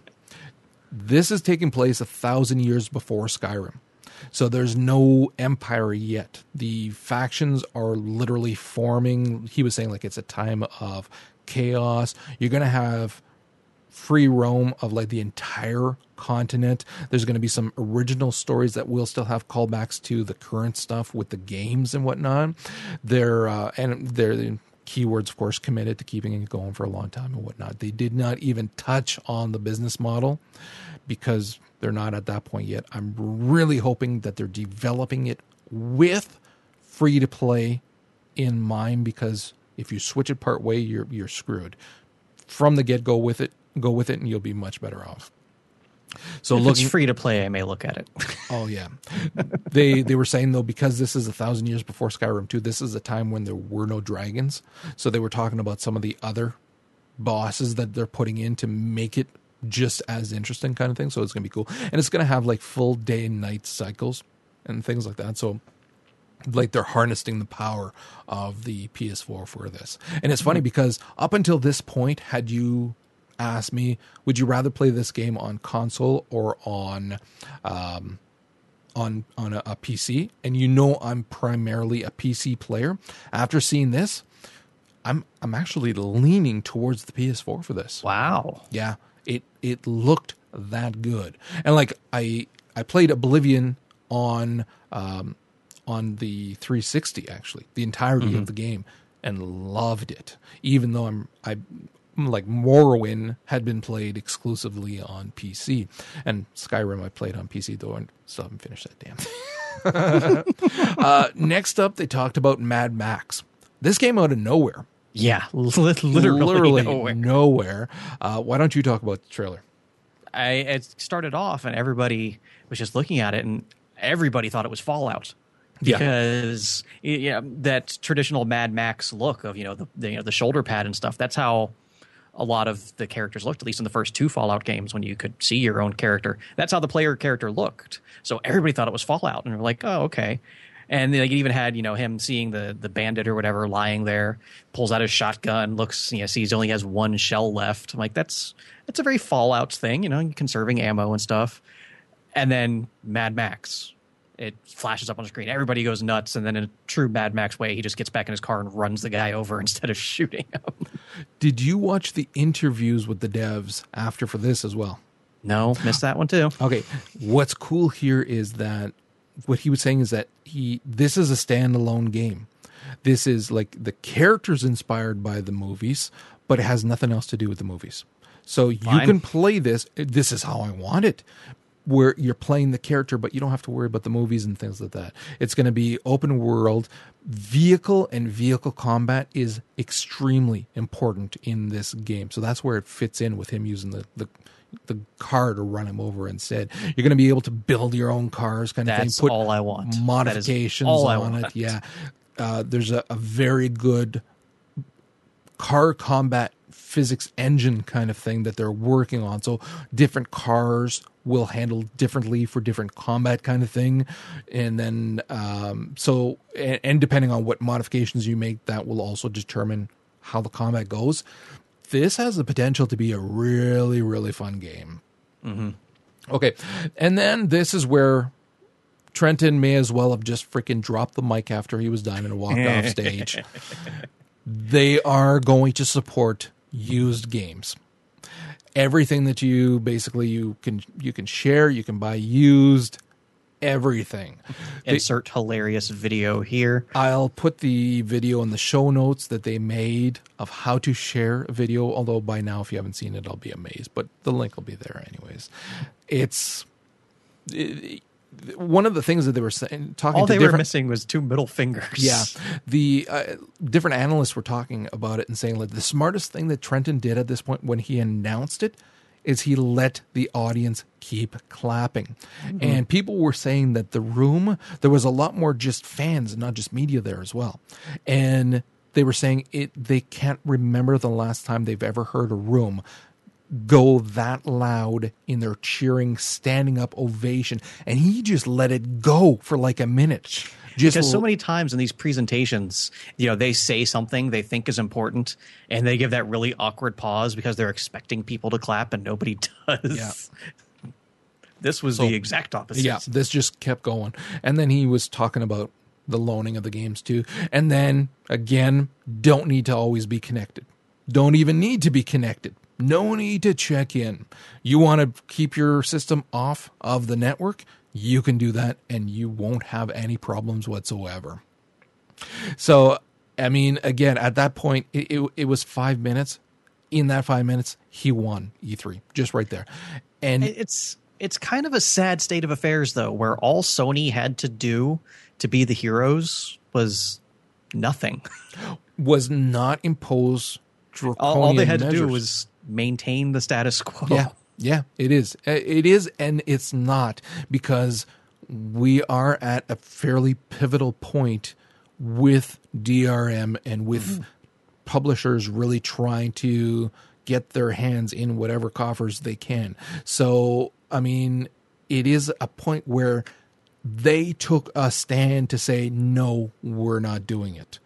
And so it's not just about not doing anything, it's a taking a stand against uh, uh, no doubt a lot of pressure from the developers. Now, that being said, as well, this is kind of a tricky thing here because he's saying they won't impose any.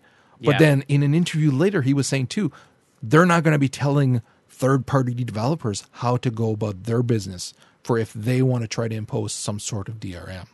So you may still be coming across something depending on the publishers on the PS4, just not something that's first party or exclusive kind of thing, depending on what it is for the PS4.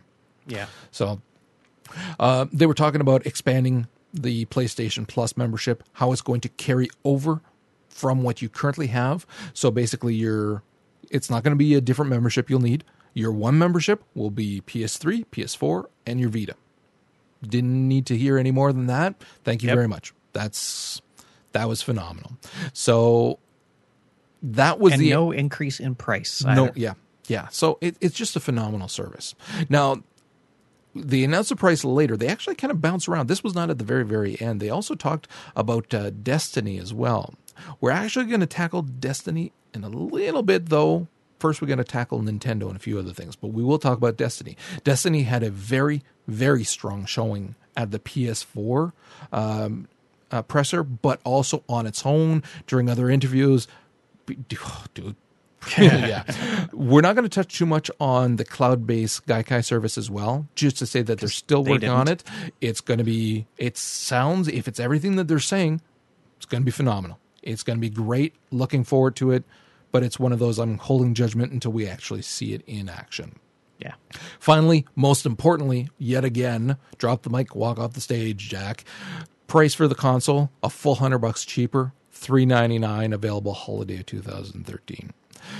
399 is a great price. It's important to note for that you're not getting the camera, which they no longer call the eye. The camera will be available separately for 59 bucks if you want it. And here's what's important too. Again, Jack was interviewed later on and he was saying it's not going to be required, but if you want it and you buy it separately, it will actually add a lot of functionality for a lot mm-hmm. of other things. Nintendo's not doing that with the Kinect, and that's what they should be doing and that's and what they do. That's the difference maker. Yep. How much would the Xbox One cost without the Kinect? Yep. It. I guarantee it would be about a hundred dollars cheaper. Yeah. So, anyways, phenomenal presser all around, especially looking not just at the console stuff that won, but even just all of the game stuff. Mm-hmm. Because again, I haven't even talked about the Destiny stuff. We'll touch on that in a bit because I want to touch on it later, including some of the information we got later. The Destiny stuff that they talked about there, oh my God. Now, Destiny is not going to be just on the PS4, it's actually going to be available on everything. It's going to be, well, I shouldn't say everything, not necessarily Nintendo stuff, but it's going to be on 360. Xbox One, PS3, and PS4, and high end. They even said high end PCs. Mm-hmm. So, so here's the interesting thing. You know, thinking back to when we first talked about the PlayStation reveal, and you know, you asked me straight up, you know, would you buy a PS4? Yep. And my response was, I never buy a console when it first comes out. Sony did such a great job of getting me excited. Not necessarily for the PS4 specifically, just with all the games they showed off, both PS3 exclusives and multi platforms, they got me very, very excited, specifically just for the next generation of console hardware. So once they started dropping all the bombs about, you know, the no DRMs and this and that, I opened up an Amazon page. you know, there it was listed on Amazon, but, you know, not available for order because they didn't know anything yet. And I saw Destiny, I was getting more excited. The minute they announced the price, like that was what I said in my head. If it's below $400, I'm in. The instant they announced the price, I started F5ing the page. and as soon as it came up as available for pre-order, I clicked and I am now in day one. Yep. If it had been available on the Amazon.ca, I would have done the same. I actually I haven't checked if it is now. It might very well be now, but I was I checked on the CA. I heard somebody saying that Tuesday morning it was already sold out on CA. Oh, really? Oh, that's fine. Yeah. I mean, I'll I'll be getting one day one, one way or another. There's other shops that'll have it. I will be getting one. It's a it's a foregone conclusion. I've already won the wife. but yeah, no, this is a, a purchase, and they did such an amazing job. And it's funny because the more we heard about the one over time, especially afterwards with other interviews and other things and all that, it was a, it was a matter of not only am I I'm not ambivalent about it. I I don't want one. I literally don't want one to hook up and play. Even though there are a couple of titles I'm I'm very excited for. It's just it would take a lot to sell me on that console now. And and it, it'd be damn hard to sell me. I just it's got a, a negative connotation to it now. Mm-hmm. So let's move on to Nintendo. Now, as bad as freaking Microsoft was here, Nintendo completely, in in many people's opinion, dropped the ball here. They didn't have a full blown presser. They had a Nintendo Direct that you could watch a video on their site, which was boring as hell. It was basically just watch this video and then showed a video, a couple of words, and then watch this video. And it, that's all it was. Um, and then the actual press event where they let press people in to play various games and, and talk to them as they were playing and stuff like that was not well handled by a lot of people. I mean, they made people wait around for their big reveal at the end, which turned out to be the Wii Fit female trainer for Super Smash Bros. That was the big reveal. Not Mega Man, because that was already announced. The Wii Fit trainer lady. I'm sorry. I, just, I have As- nothing to add. As I- I bad, just- yeah, as bad as Microsoft did, they still did better than Nintendo this this year. So in the Nintendo Direct video, did you actually watch it?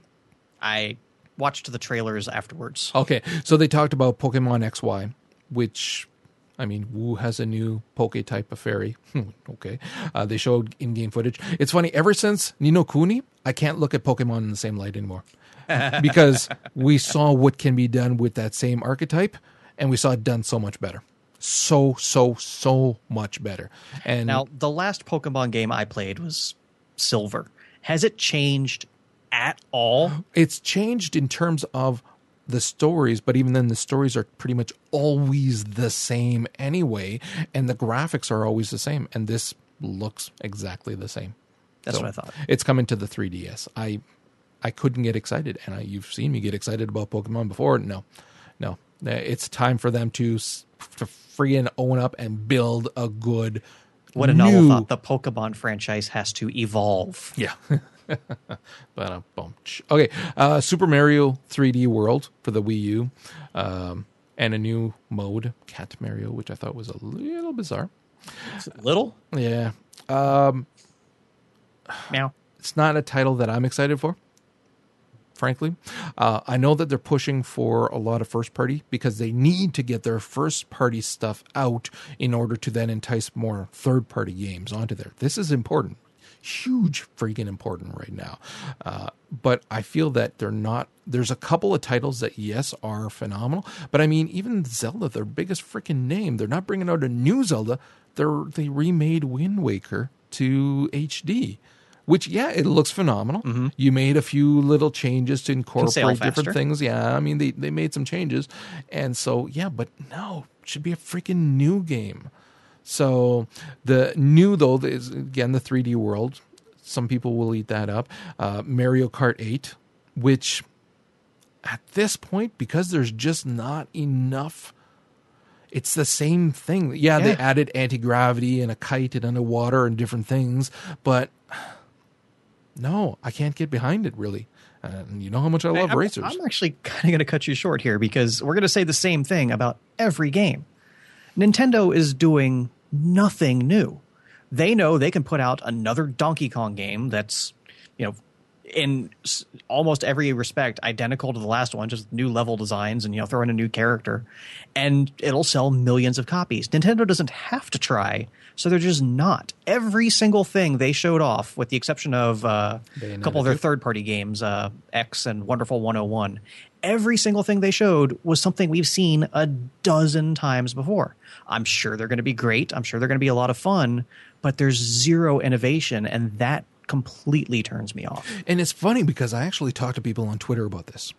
And the real fans don't care, which blows my mind. Mm-hmm. It doesn't matter that it's the same thing. It's a Mario Kart. I'm there. And it's like, wow. Because I am a Nintendo fan. I've got the console. I, hell, when nobody else has a Wii U, I've got one. And and I like a lot of what they're doing with it too. But it's just I do want innovation with those old titles. I do want them to try harder. And uh, I'm just not seeing that. So that's why I'm like, hmm. the Super Smash Bros. again looks beautiful. They're they're they're allowing you to play as a villager, which I thought was funny. That was. yeah. Mega Man looks fun as hell. Oh, yeah. but it's not. I, I love in the trailer, Mega Man legitimately tried to kill Mario. Yeah, yeah. Like, that wasn't like some play fighting. He was trying to kill Mario. See, that might be a title that I pick up to play with my son, but that's mainly because I know he really loves it and because mm-hmm. there's not much else, you know. So now that said, though, there are going to be Nintendo was talking about there's 14 third-party titles that are coming to the Wii U and the 3DS in the near future. They were saying there there is Assassin's Creed 4, Black Flag. There's Arkham Origins. Batman, and then the Blackgate version, which is the portable version. Um, there's going to be, and, and here's where we're getting in the same problem with like the Mass Effect. It's another, it's a, an old game coming back. So they're doing Human Re, um, Deus Ex Human Revolution, but it's a director's cut. That's an old game, and it's which freaking- is now not even exclusive Yeah, to Wii U. It's exactly. coming out on PS4 and or PS3 and 360 with uh, tablet support. yeah. These aren't exclusive, so obviously. Or sorry, as smart glass for the Xbox and Vita for the PS3. Yeah. So you have the touchscreen. uh, Disney Infinity, which is going to be taking on Skylander. Good luck, guys. Uh, Just Dance, which, dude, when that trailer came out for Just Dance, I was like, during Ubisoft, I was saying, does this happen? Do groups of people get together to dance like this in front of their consoles? It's seriously one of the best-selling franchises in Man, I don't over the it. last several years. Like it's Call of Duty, Madden, Just Dance. Okay.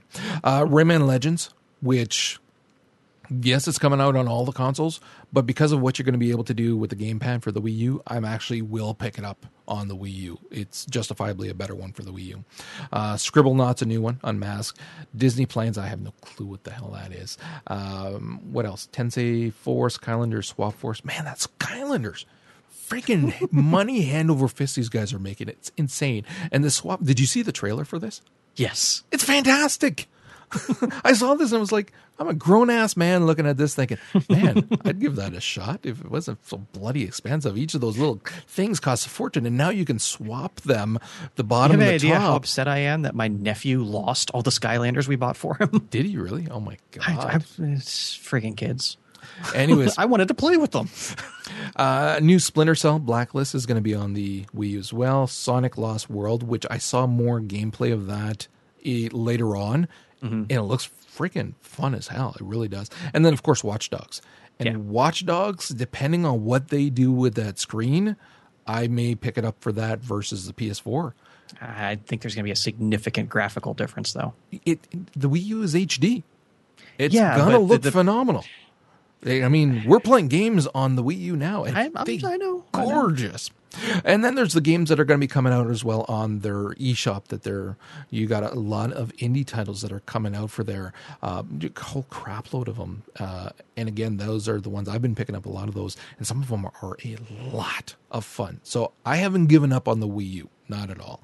But they really need to do more. There was an interview as well with uh, Reggie with Game Trailers. I was telling you, man, he must have wanted to bitch slap Geoff so badly because I was saying I'm glad Geoff had the balls to pressure him a little bit not let him weasel out of talking about first party and third party games and their importance and how it's doing. But he just kept bringing it on over and over and over again. It was like, it was too much. It was, he was just annoying the hell out of me.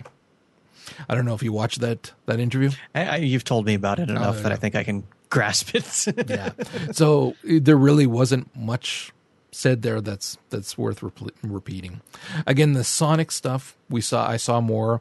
There's um, they they actually changed the speed so you can go slower and then medium speed and then full on going just to make it easier for different quests and for different players as well for what they like. Um, but it was Sonic only operates at one speed. not this guy. this is fast. interesting. You're going against what they call the Deadly Six, which is like right out of Marvel's kind of thing. Uh, and you're going to actually have to work with Dr. Eggman in order to go against them and stuff. There's some interesting little things that they were putting in. I it was cool. It was cool. And then there was also a little bit of talking with Miyamoto here, who let it leak that there is a 3DS new Zelda that will be coming out, a Link Between World it's called, but there was no mention of anything else I've about seen it. video for it. Oh, I It have looks- not. It looks great. Oh, okay, I didn't even see that. No. Uh, it, it's an actual sequel to A Link to the Past. Okay. And the- And, uh, he, it's doing some of that like fun Paper Mario stuff. Right, right. Where Link is flattening himself against objects to be able to go around corners and like solve certain puzzles. It looks great. Okay, cool, cool. All right, well that's great. And then they were saying they're working on a Wii U one right now, which he's saying too that that will be perfect for the Wii U in terms of the visual, the graphics, and the gameplay with the gamepad and everything. So, but he would not say anything else about it. So again, though, that now I give my opinion. What do you think? Seriously, though, eh, not just in terms of what they presented, because you just said too, like you know, following status quo and all that, but in terms of choosing not to do the big presser, what do you think? I don't have a problem with that because honestly, if they'd been up on stage revealing this, how exciting would it have been? And, and I, I, over the last you know year and change, when they've been doing the Nintendo Direct things, I've really enjoyed them. Like the the thing they did last year, the uh, the small little mini event for the 3DS that they did at E3. Yeah. the the actual presentation was awful, but I liked the format of you know the smaller, just subdued. Here's the games. Here's what we're doing. You don't need you know all the all the Sturm and Drang of the of the these big press conferences to get your point across. Yeah, but I don't know. Honestly, I don't know. I think that it does warrant creating a, maybe if they a had, lot you know, more a excitement. Mario or Zelda to show off, but I as there was no point for it because they didn't really have anything all that interesting to show off. Yeah. Although the people that are interested in the ones that they did announce are wigging out. I mean, they were talking to a lot of press people too who are diehard Nintendo fans that were wigging out over what was announced. So it's like maybe it's just us. All right, let's said the the quality is there. They're Yeah. they're not bad games. They're all going to be great, well reviewed, popular games. Just just like they were last year. Yeah. Yeah, I yeah, preaching to the choir. I I would love to see more innovation and and more work to take it to the next level. Okay, let's talk and we're going to go through the EA conference and the Ubisoft one. Touch on the the games there. The EA started off with one of the games that I'm the most excited for that they talked about is a freaking Garden Warfare. That Plants was versus Zombies. brilliant. That was phenomenal. That so was many people were mocking it, like, "Oh my god, they turned Plants vs Zombies into a shooter. Oh, what won't they do?" And not realizing the satire behind it. Yep. How hilariously brilliant it was. look at how popular Team Fortress still is. Okay, I mean we're talking many years down the line, and that sucker's still going strong. This is the same kind of gameplay, same kind of humor, same kind of art style, everything. This is going to be huge, huge. Sadly, Xbox One and 360. So luckily, my 360 is going to stay plugged Yeah. in, so I'll be able to play it because we really, really want to play that. I love that the healer is the sunflower. I love that. If I want to play a healer, I'll be a freaking sunflower. but Only if you sing the whole time. yeah, I will. Uh, but yeah, it looked fantastic. I actually watched some videos of it after the fact too. Man, man. Uh, very briefly showed us a, tre- a, a teaser for Star Wars Battlefront. Not even worth really talking about, just because They just got the license. They just got ago. the license, so we we don't know what's going on there. Uh, Need for Speed has got a new one, Rivals. Here's another one that they're trying to use the the again the cloud thing where they're going to be mixing in single players with multiplayer. If you're online at the time you may see other people coming in even though you're playing single player.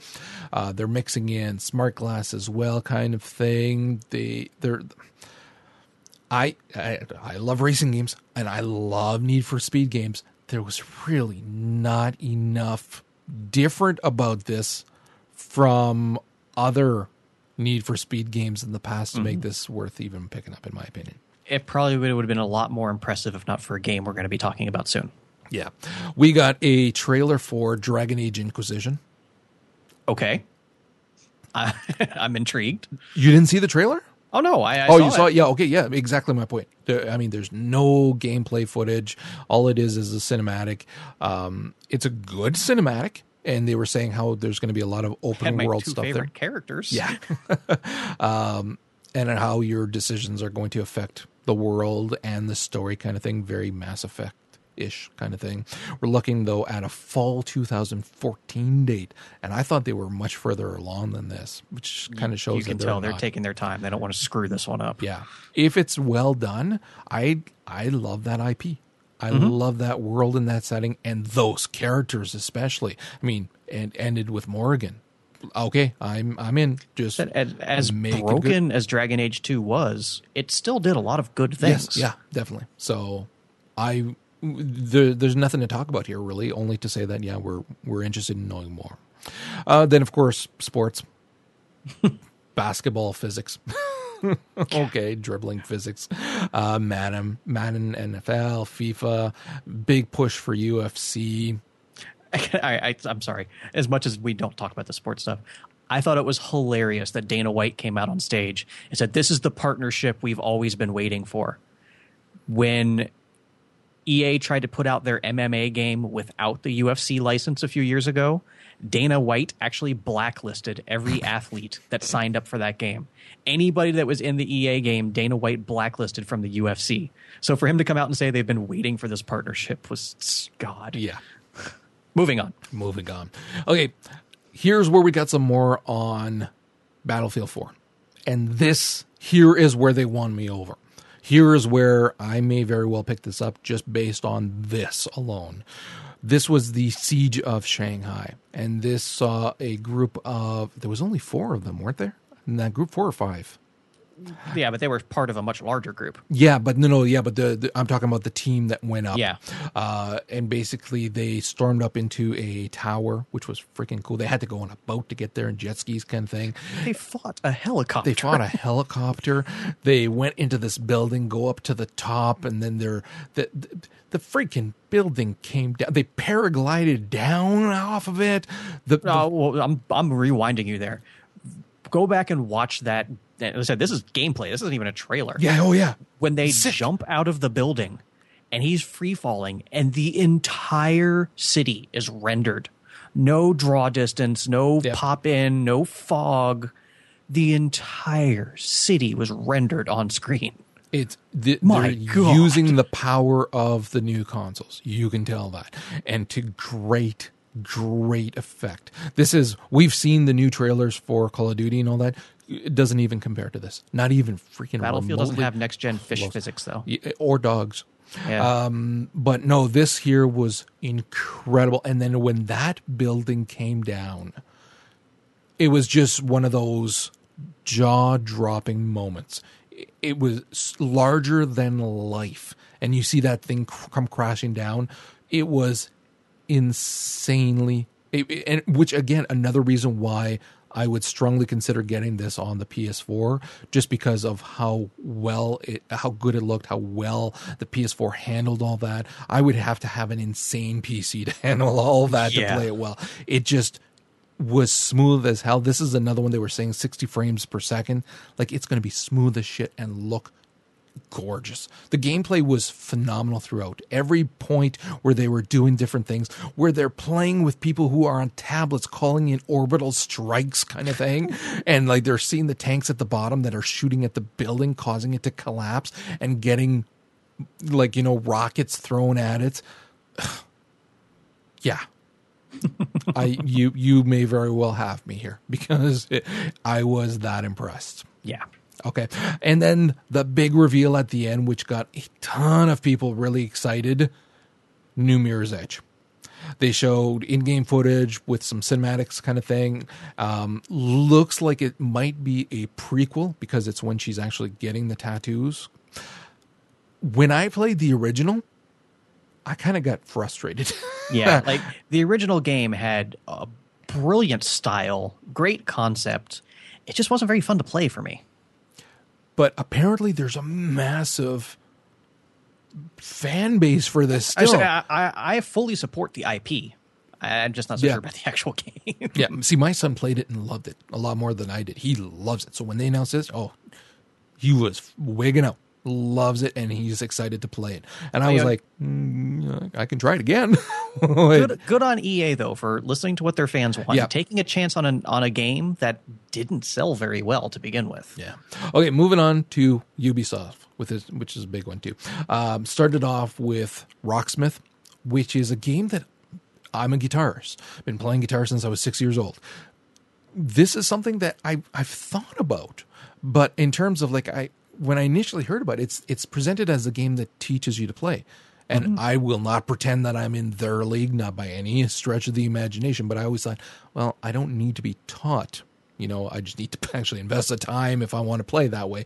But when you're watching this here, no, it was more about having that AI band to jam with versus just being something to teach you. I really liked that a lot. I wasn't That- the only one. I brought that up on Twitter as well. And somebody else was saying too, that's the game they are most excited for. That jam session was ridiculous. Yeah, it was nuts because it was keeping tr- time with him as well and stuff, and and changing as he played. That's that's sick. That's yeah. I I'm fairly interested. I that that might be a purchase for me because it was freaking freaking cool. Uh, are you interested in Splinter Cell Blacklist at all? I gave up on Splinter Cell like nine games ago. Okay. Yeah. It, it looked interesting, but again, not enough that I'd be willing to pick it over some of the others. Uh, Rayman Legends. Again, we've talked about this before. Like Rayman Legends looks crazy fun. We know what we're getting in a Rayman's Legends. The the gameplay footage I saw of this was again made me want it all the more. Right now, there's a, a an app for the Wii U that gives you different challenges. You know, so you can try different things every once in a while. They they release them, and yeah, I, I'm I'm it's a it's a bot game, so they did their job there.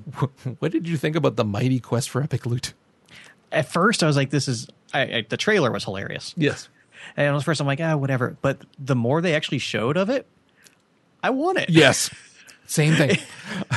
I'm thinking setting up death traps and then inviting my friends in. Yeah, Yeah. I'm interested. definitely. So that's a free to play thing. I don't know how they're going to be making money on that. I, I'm I'm charging money for. I'm assuming you have to spend like in-game resources on the various death traps and then going about it that yeah, way. yeah. I'll, I'll I'll try it. I'll definitely try it. It was freaking cool. Uh, some people were disappointed that they didn't spend enough time on South Park, The Stick of Truth. A lot of people are really interested in that. Um, they really they showed a little trailer and that was it, which is fine for me. It's That's- one of those games where I I I would probably pick it up used, and even Mm-hmm. then, it's not that high. It, it looks like it'll be fun. Don't get me wrong, but it's not that high on my list of need to play. I'm sure there's very little they can actually show without kind of ruining it. Yeah. Uh, and then the big reveal. Now they, well, not the big reveal, The? one of the big reveals. Uh, they were actually saying that they had several new IPs that they were going to be talking about, and here was the crew. So it was funny because I'm watching it with my son, and it was like, oh crap, is this going to be a racing game? And now from me, take it. Like, okay, I'm saying, oh crap, another racing game. But then they started showing more and more and more, and then ev- eventually I was like, sold. Okay, Yeah, I'll buy it. done. Done And- deal. I'm in. I in fact, I cannot wait for this freaking game. I love that the developers refer to it as an MMO CarPG. That's great. That's brilliant. Uh, been in development for four years already.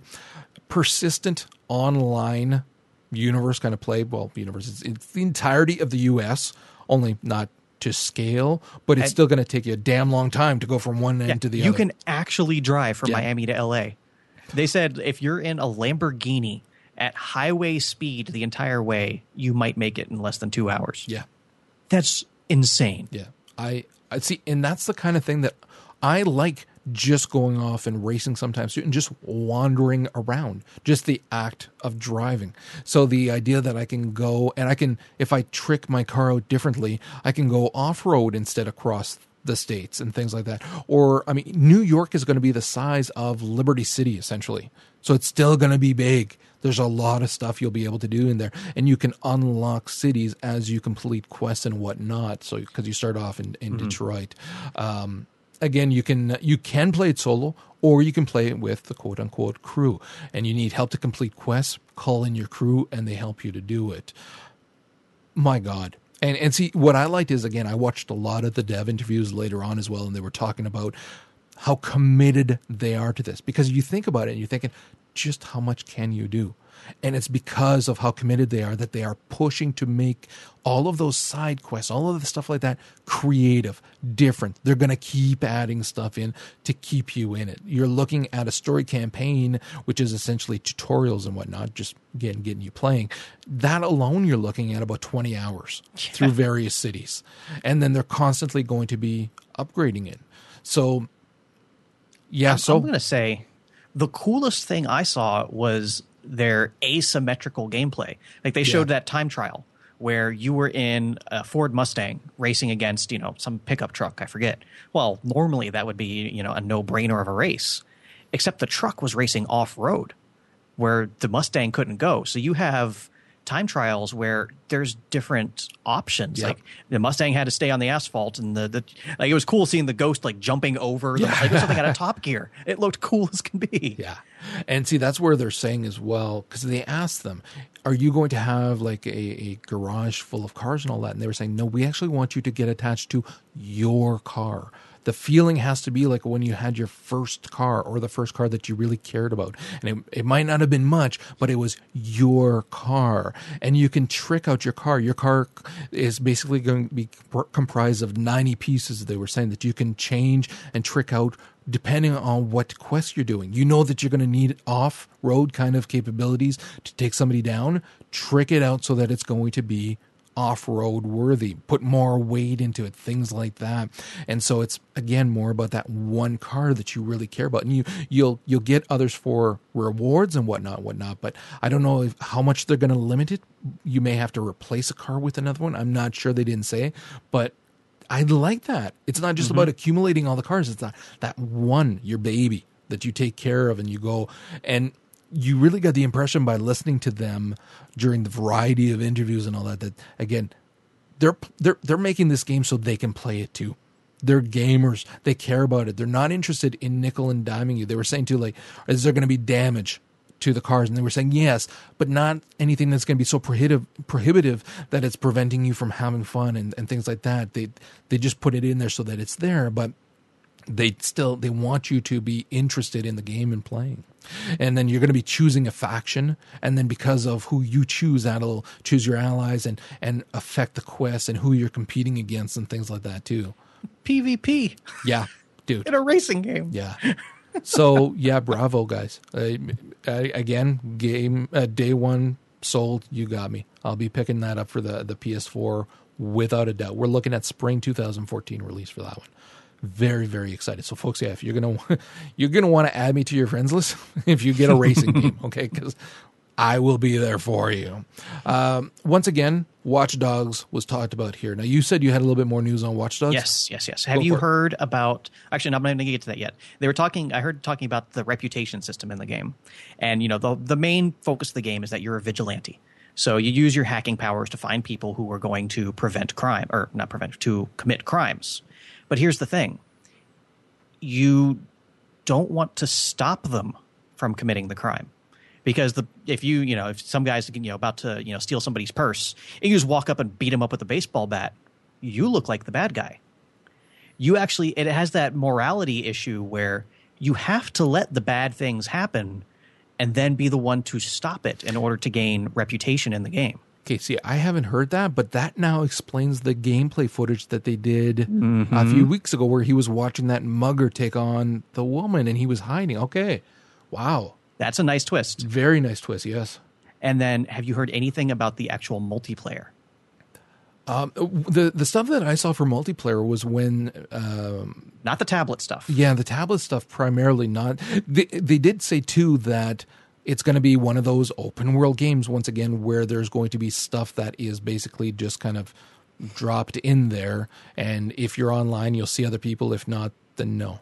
Yes and no. Okay. As they, as they said, as you're playing, you can get a contract to hack another player. At that point, you will cross over into that other player's game world. Now, mind you, this is entirely voluntary. You can play privately if you wish. So at this point, it becomes like Assassin's Creed multiplayer, where you have to remain hidden eh, while committing these objectives without the other player That's finding you and stopping you. Brilliant. That is So brilliant. You know they, what? They, they were talking about like in Assassin's Creed, like in the stories, you know, you have missions where you just have to like follow someone without being seen. So while this guy is, you know, running around doing whatever he is doing, you have to keep up with him without him noticing you. And then like imagine like you're you're the one that's that's had that's under attack, if you will. You're just going about your business, and all of a sudden you turn around and this car is driving all weird. It's it, there. There is no inf. You're never told when somebody enters your game world you only find out if you find them. They can come and go, and then you only find out afterwards that they stole your money. Okay, damn it. You know what? I was said- almo- I was almost sold on picking this up for the Wii U because of what they might do because they've hinted of what they could do with the, the gamepad.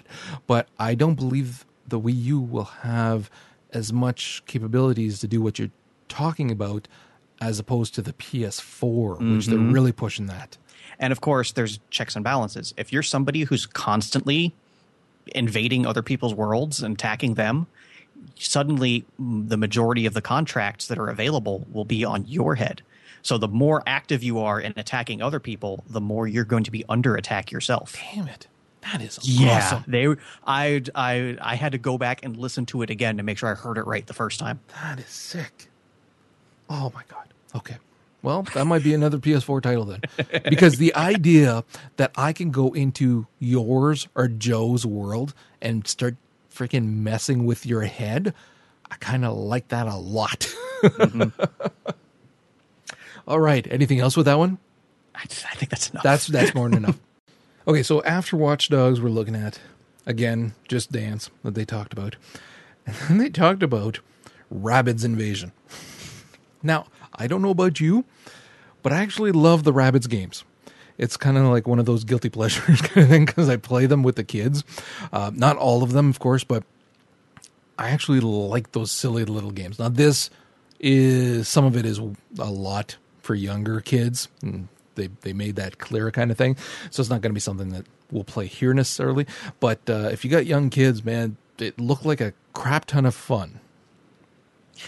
yeah, but I'm not so sure about a game that's encouraging kids to yell as loud as possible for gameplay purposes. There is some of that as well. Yeah. Okay.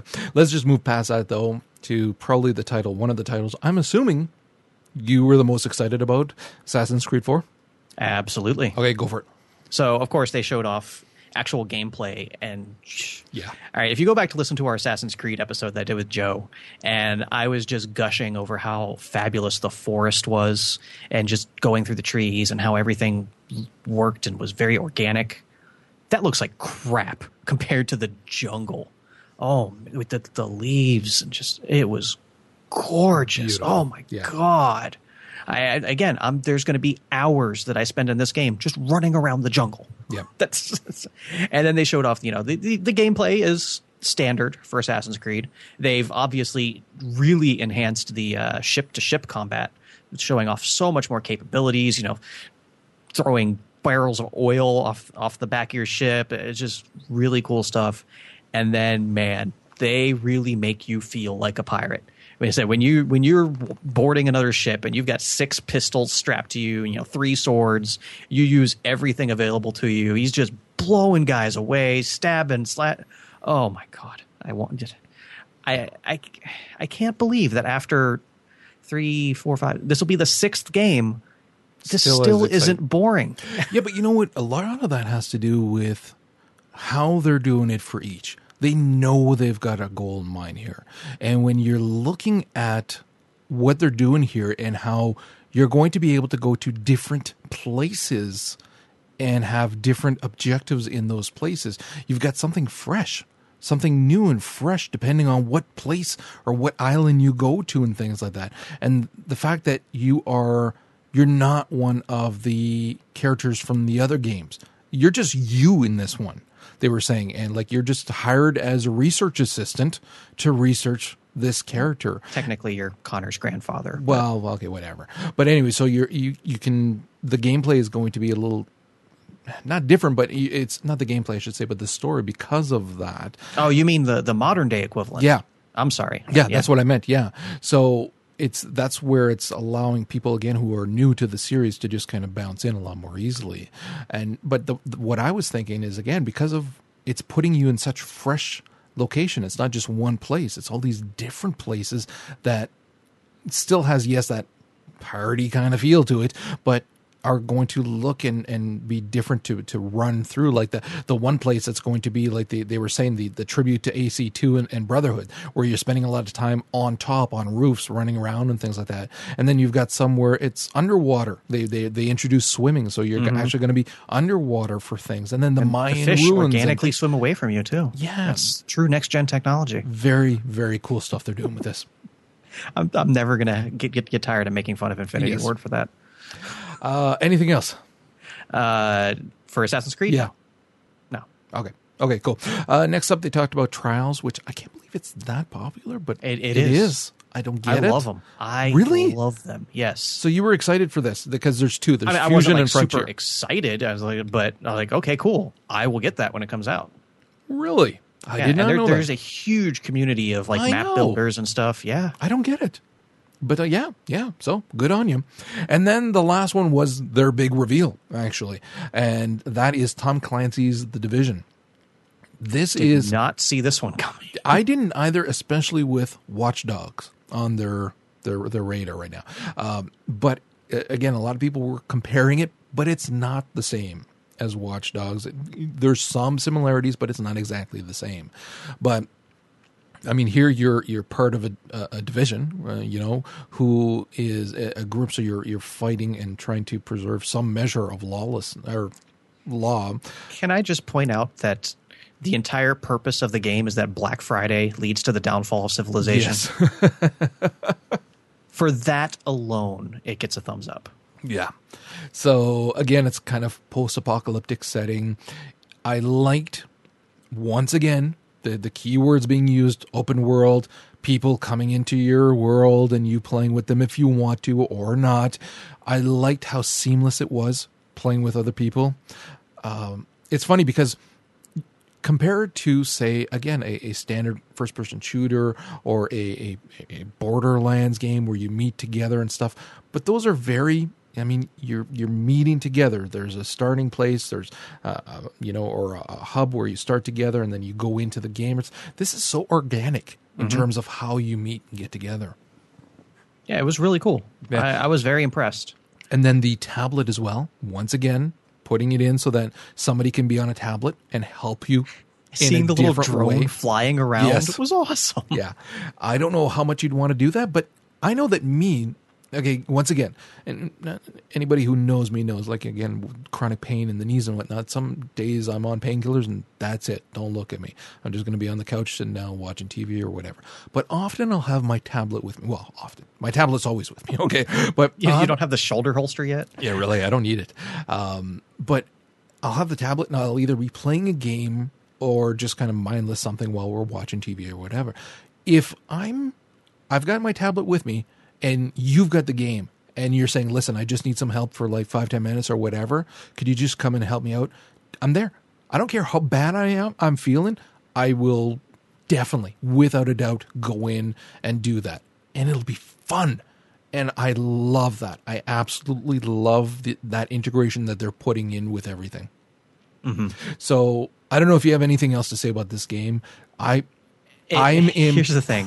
It looked fantastic, but it was the second best open world group based shooter we saw. That's the thing. So I'm I'm thinking about it, and again, we, we're all the same here, uh, except for people who don't have a job or much of a life other than gaming.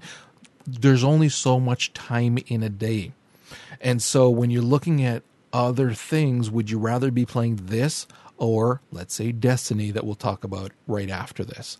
And I know for me, I'd much rather be playing Destiny. Mm-hmm. So as good as this is, I think it won't have the audience that it should have just because of the wealth of everything else that's coming out. Now, that being said, that'll depend on when this is coming out, too. Yeah, th- this is definitely next Christmas. So, yeah, if it's coming out at a time where there's a lull because we've been playing or haven't yet been playing Destiny, say, or something else, then yeah, I'll definitely pick this up and play it because mm-hmm. it looked very, very good. Very good. Good storytelling, too. So, yeah, definitely. So, um, we did see some of Activision where they went and talked. Activision doesn't have too much to talk about right now. Basically, again, Skylanders, which he wanted to talk about that because it's their biggest moneymaker. Uh, the big swap force thing, which looks cool as shit. I won't play it just because it, will be cracked to me, and I'll spend all my money. I don't want that. um, and then there. Well, on the bright side, there's only 16 characters to buy this time. yeah. Okay. Uh, and then they really didn't talk much about Call of Duty. If there was any other videos and things like that that I missed. I saw little tidbits here and there, much, but nothing. No, no. And then, of course, their other big one is Destiny. Now, let's talk about Destiny. uh, I got to tell you honestly, going into this, this was like uh, Titanfall for me. I was thinking, I don't know enough about it. I don't know if I'm I going to be. have been endlessly mocking this game for the last six months because every time they have a big reveal or a big press event, they haven't shown the actual game prior to E3. Right. So I'll let you tackle this for a bit then, and I'll just fill in any holes and give my thoughts on it. Go ahead. So yeah, like I said, this is the first time we've actually seen the game. And as somebody who previously had been a, a, big fan of the Halo franchise and was very disappointed with the first offering not from Bungie, I was wondering what Bungie was going to be doing in, in their new adventures. And this definitely has that that kind of Halo style to it, that crisp sci-fi look to it. Of course, you know, power armors and whatnot. It's, but nothing wrong with that because it looked Borderlands great. meets Halo essentially. Yeah. And so it shows the gameplay, and it, it's what we expect. You know, so, you know, small little group based stuff coming up, and it just starts showing the God, the architecture was oh, phenomenal. Oh my God, and how we're finding out that you know it's all about this. They they they are not afraid to call it space magic.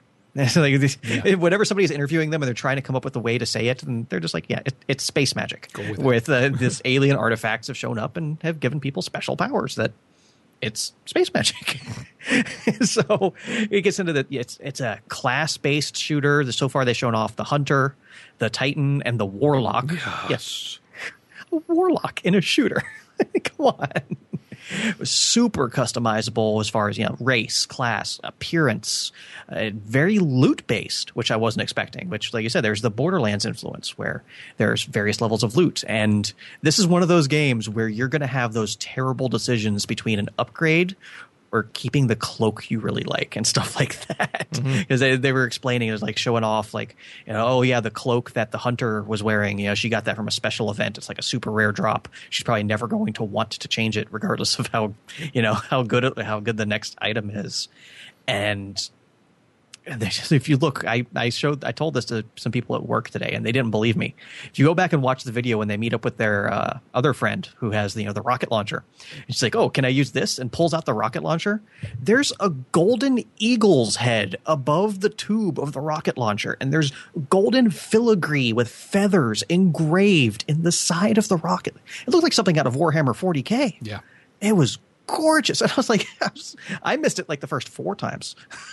I watched it again. I was like, man, they just oh, everything they're doing. The gameplay looks tight as can be. Nobody, and I mean nobody, can do shooter gameplay as good as Bungie. Like, especially on a console.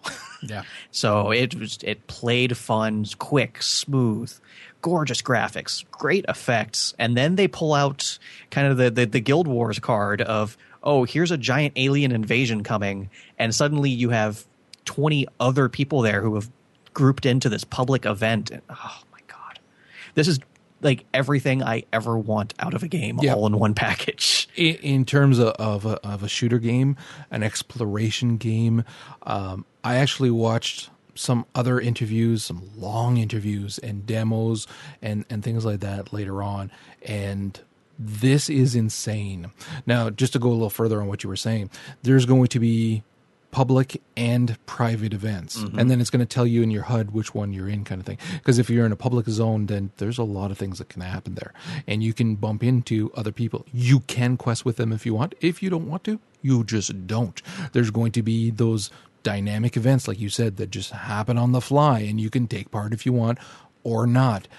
The story in this is phenomenal. They were saying like it's they were they they the guy was referring it to it like they're walkers of the wilderness. These guys, it's like the lost human civilization, and you go out finding things in the sand to collect pieces of the history. That's part of the game, and it can add to the customization of your character as well, kind of thing. So there's that Wild West frontier aspect of the game they were saying where again it's just a tough badass going out in places that are you know normal people wouldn't go and exploring what has happened to their world and piecing together what's happened and learning it from it and and things like that. That's not even touching the other rpg quote unquote aspects of your classes your talent tree things your how the weapons kind of look like you can change the weapon talents Oh, yeah, you can things. Yeah, upgrade you your yeah. weapons. so Oh, you find something you like you don't have to swap that weapon. Keep it. Like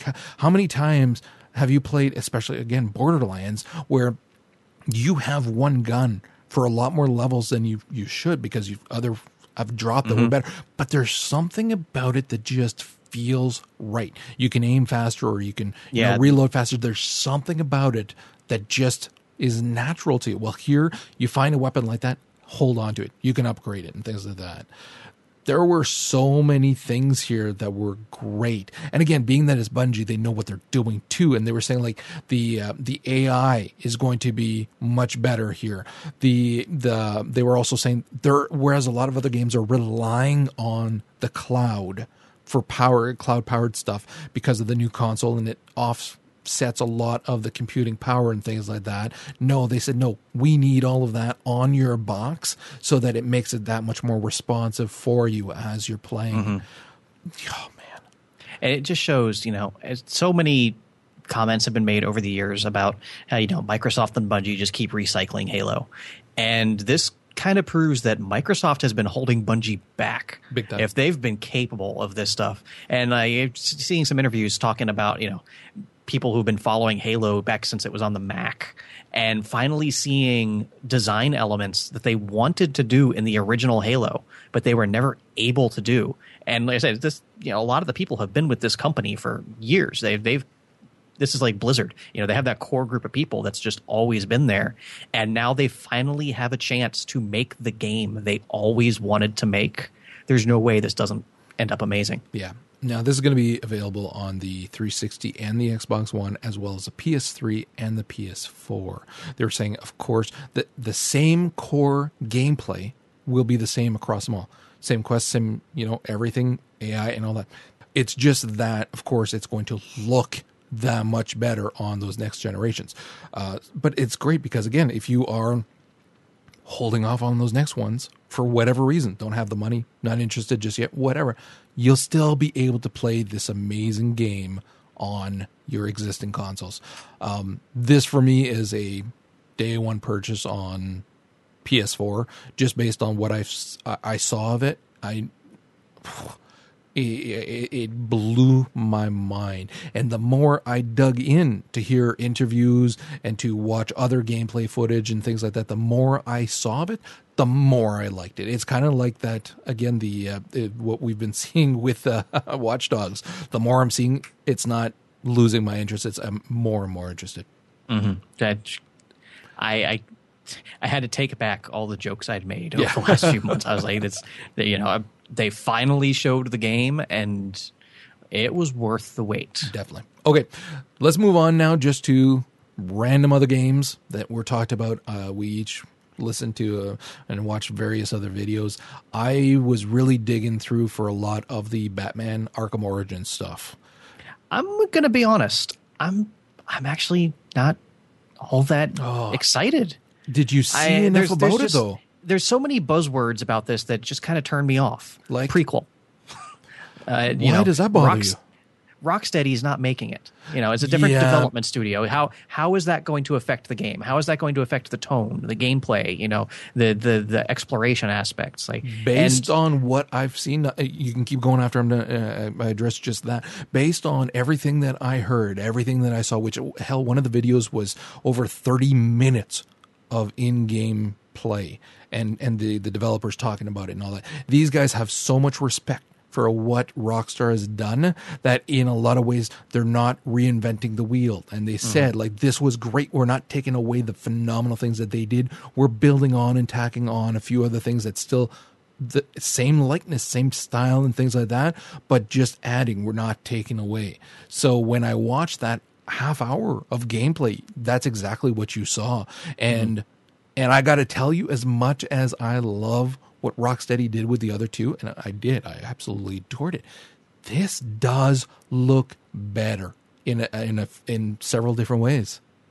See, and it, I, I'll fully admit that a lot of this is probably just my personal disappointment because if you go back to, God, however long ago it was, we were talking about Arkham City and how excited I was for the next game because of all the possible storylines they had set up in Arkham City with, you know, the League of Assassins, the new stuff the Scarecrow's got going on, you know, Hush. There were so many unresolved storylines from that that I was really looking forward to in the next game.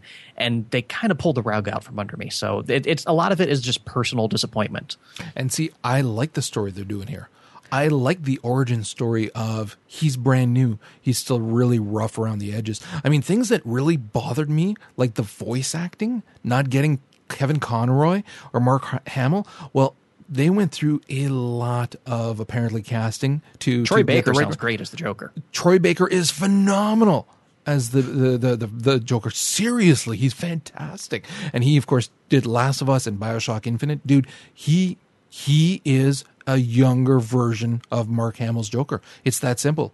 And Roger Craig Smith is the one that does Batman, and I had to like do like a double take, but with my ears. Because it was like, dude, it sounds like a younger version of Kevin mm. Conroy, much harsher and more angry at times kind of thing. And that's what that origin story is about. The the voice acting was fantastic. And then when you're looking at the story and what they were saying.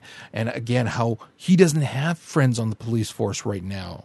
He not all of the villains really know that much about it. In some circles he still is like an urban myth. There's so much going on there that it's not this established batman that's such a force of nature. Everything that i heard about it just made me want to play it more. Yeah. I can't say anything bad about the game itself. I, I just, you know, it's not the game I wanted. and then And that's on me, not Yeah. on them. they were talking about some of the new systems, like the um, they're they're doing a new kind of. It, it it keeps track of how you did per encounter, so that you can improve upon that. It gives you kind of a score kind of thing, and then how much more to level and things like that. And then it gives you also there's this most wanted kind of system where you can go out basically looking for trouble, taking various things because it's very open world field. It's massive in scope compared to um, City. Uh, seriously, it's huge, and they were saying too a lot higher, which is giving you a lot more options as you're gliding and doing things like that. It was the, I like the story too. With the there's a hit on his head, and so you've got like Deathstroke there to fight against, and all kinds of other uh, villains. I really dug it. And and then when they were talking about the new, uh, they call it case file gameplay, eh, which is an extension on detect, detective gameplay. Which again, here's something where they didn't they didn't change it per se. The the detective stuff is still there, but they enhanced it. And now, the more you investigate a crime, it will actually between the the working between your cowl and the actual bat computers in the bat cave kind of thing, it will enact, reenact what the crime was. So, like in one video, they were showing a a chopper goes down, So here he has to investigate the wreckage, get some information, and then he sees partially what might have happened. Go up to the roof to where you find out that the, the, the tail part and the rudder. So look at that and then realize, oh, it was shot. Look for the bullet. And then it keeps adding to the case file and keeps giving you more information so that you can see what happened in this hollow kind of version in your cowl and do the detective work that way. It was dude, it was fun it was incredible. I'm looking at that saying, "Wow, like you're really going to want to investigate." And that's all of like that's what should be the most important to the greatest detective. It was it was freaking cool as shit. This again to the point of this is probably going to be a day one purchase, and I'm hoping that the Wii U version will have a lot of the gamepad, which is what they did with the armored edition of the Arkham City. So I'm thinking they probably will. So I'll probably get it on the Wii U. Is this early enough in the timeline that the Riddler didn't leave his friggin' trophies all over the place? I don't. I didn't even hear the name Riddler at all. So yeah, I would be okay with that. Yeah. So we're looking at uh, an October 25th release date for this on the Wii U, the PS3, and the 360. And like I said, it what I saw actually impressed me. Not just in terms of I know I love the other one, so I'll probably love this. No, no, no, no. They've got nothing but love for this IP and what Rocksteady did, and they don't want to discredit that. They want this to be something that stands as strong as those titles, and I believe it from what I saw. Uh, moving on from there, Okay, this is just DLC, but this is so friggin' awesome that I oh, this is Tiny Tina's Assault on Dragon Keep for Borderlands 2. It's a DLC, and I actually watched an interview with, and I wish I knew their names.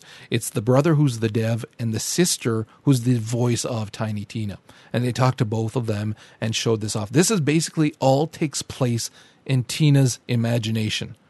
So it's it's a blatant D and D rip kind of thing where Claptrap is wearing like a wizard's hat and there's like brooms and there's a dwarven keep and things like that. But they had to make it work within the confines of Borderlands still, but still be wacky enough that you're willing to roll with it and know that this is just in her imagination. And this is, again, just to show how deep it can be. And spoiler, this is a campaign that is a healing process for Tina because of the person that she lost in Borderlands 2. The, the team member that was lost. And if you didn't finish it, I won't spoil it. But this is part of that healing process for her. So there's this introspective quest line where you and the other survivors are there going through some of the craziest stuff. And because, again, they, they kind of tweaked all the enemies and different things to give it that magic feel. So there's actual magic spells that are worked into the Borderland theme and the, this fantasy gameplay kind of thing. It was it just sounded incredible. This is another one that I wasn't expecting that a DLC would make me this excited for something. Well, this and the next one. But it was like, yeah, day one, as soon as this is released, I gotta play this. It's brilliant. oh, it is. It is. And we already know, if nothing else, they, they know how to do amazing DLC for Borderlands.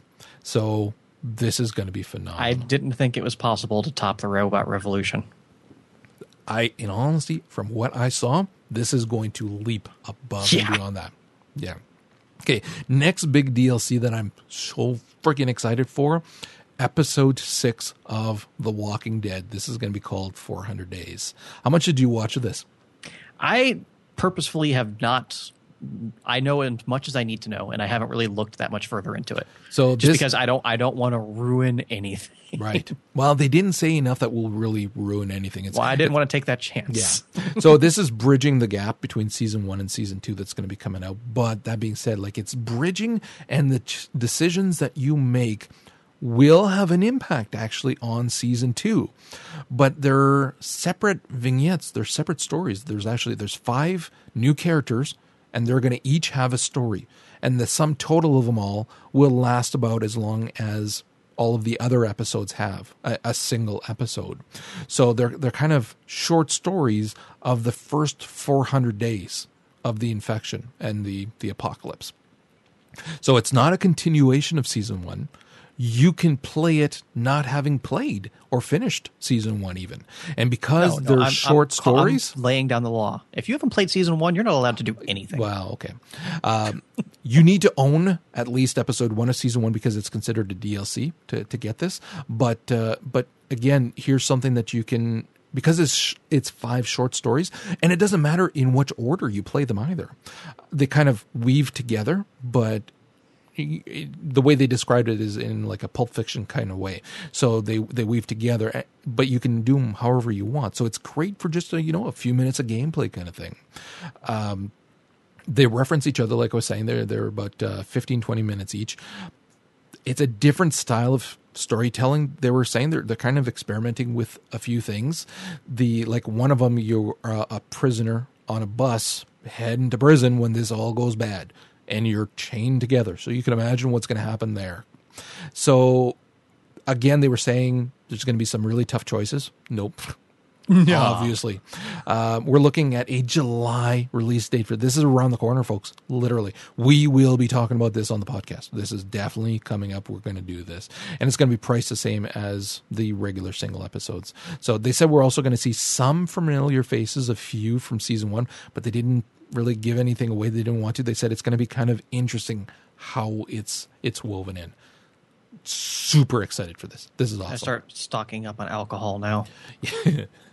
Um, I'm only bringing the ne- next one up simply because I find it funny that the, you know, gorilla in the PC gaming world has such a small appearance and importance when it comes to consoles. And that's, of course, Blizzard. They talked about D3, and it was like nobody cared. nobody gave a rat's ass. And part of that is maybe because of the bad reputation that D3 has right now. Um, but you would still think that there might be some more people that are interested. Man, this was really, and I know that I'm not interested at all. I'm definitely not picking them up or playing it. But it's too bad. Some of the things that they say they're going to be doing, yeah, it sounds interesting, but it's still on a broken game. See, this is where uh, Runic needs to sweep in and announce their console version of Torchlight 2. I'm there. I'm there. I don't care if I already own it. I'm there. Okay. Did you see? I bought both versions of the first one. yeah, I know. Um, did you see much on Thief? I oh god, yes. Okay, I'll let you take this one. So Thief is a very classic uh, gaming franchise. God, don't ask me when the first one came out, but it, A long time. it's been a I while. I remember playing that back in the day when it came out. and it's one of those games that's been gone from you know the limelight for so long that people don't realize just how much of an influence it's had on you know gaming. Uh, you look no further than Dishonored. Yep. Dishonored could have been like a spin-off of Thief in every way imaginable. So they're going back to uh, the first, you know, the, their their roots, and I think they even said this wasn't really a sequel; it was just kind of like a, I don't don't call it a reboot, but one of those deals. Yeah. And you, you know, you are, God, I, I can't believe I'm forgetting his name, Garrett. I can't remember the name. And we're gonna go with Garrett, and you can correct me. that you know he is the master thief, and they said that's one of the cool gameplay elements is you're not starting you know from the bottom. When you start the game you are a master thief with all the tools available to you to break in and steal the stuff and get out alive. I mean that's that's always been the core of the game.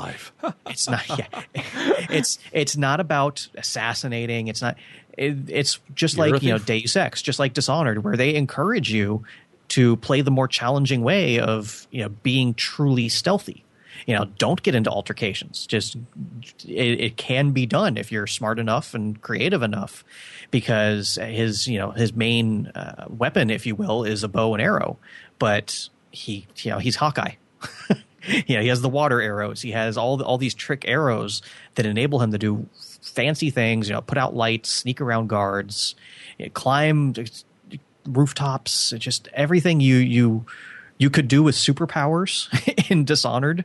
This guy could just naturally do, and that makes him such a badass compared to just about everybody else. And it's it's a great return to one of the classics that I'm now really looking forward to.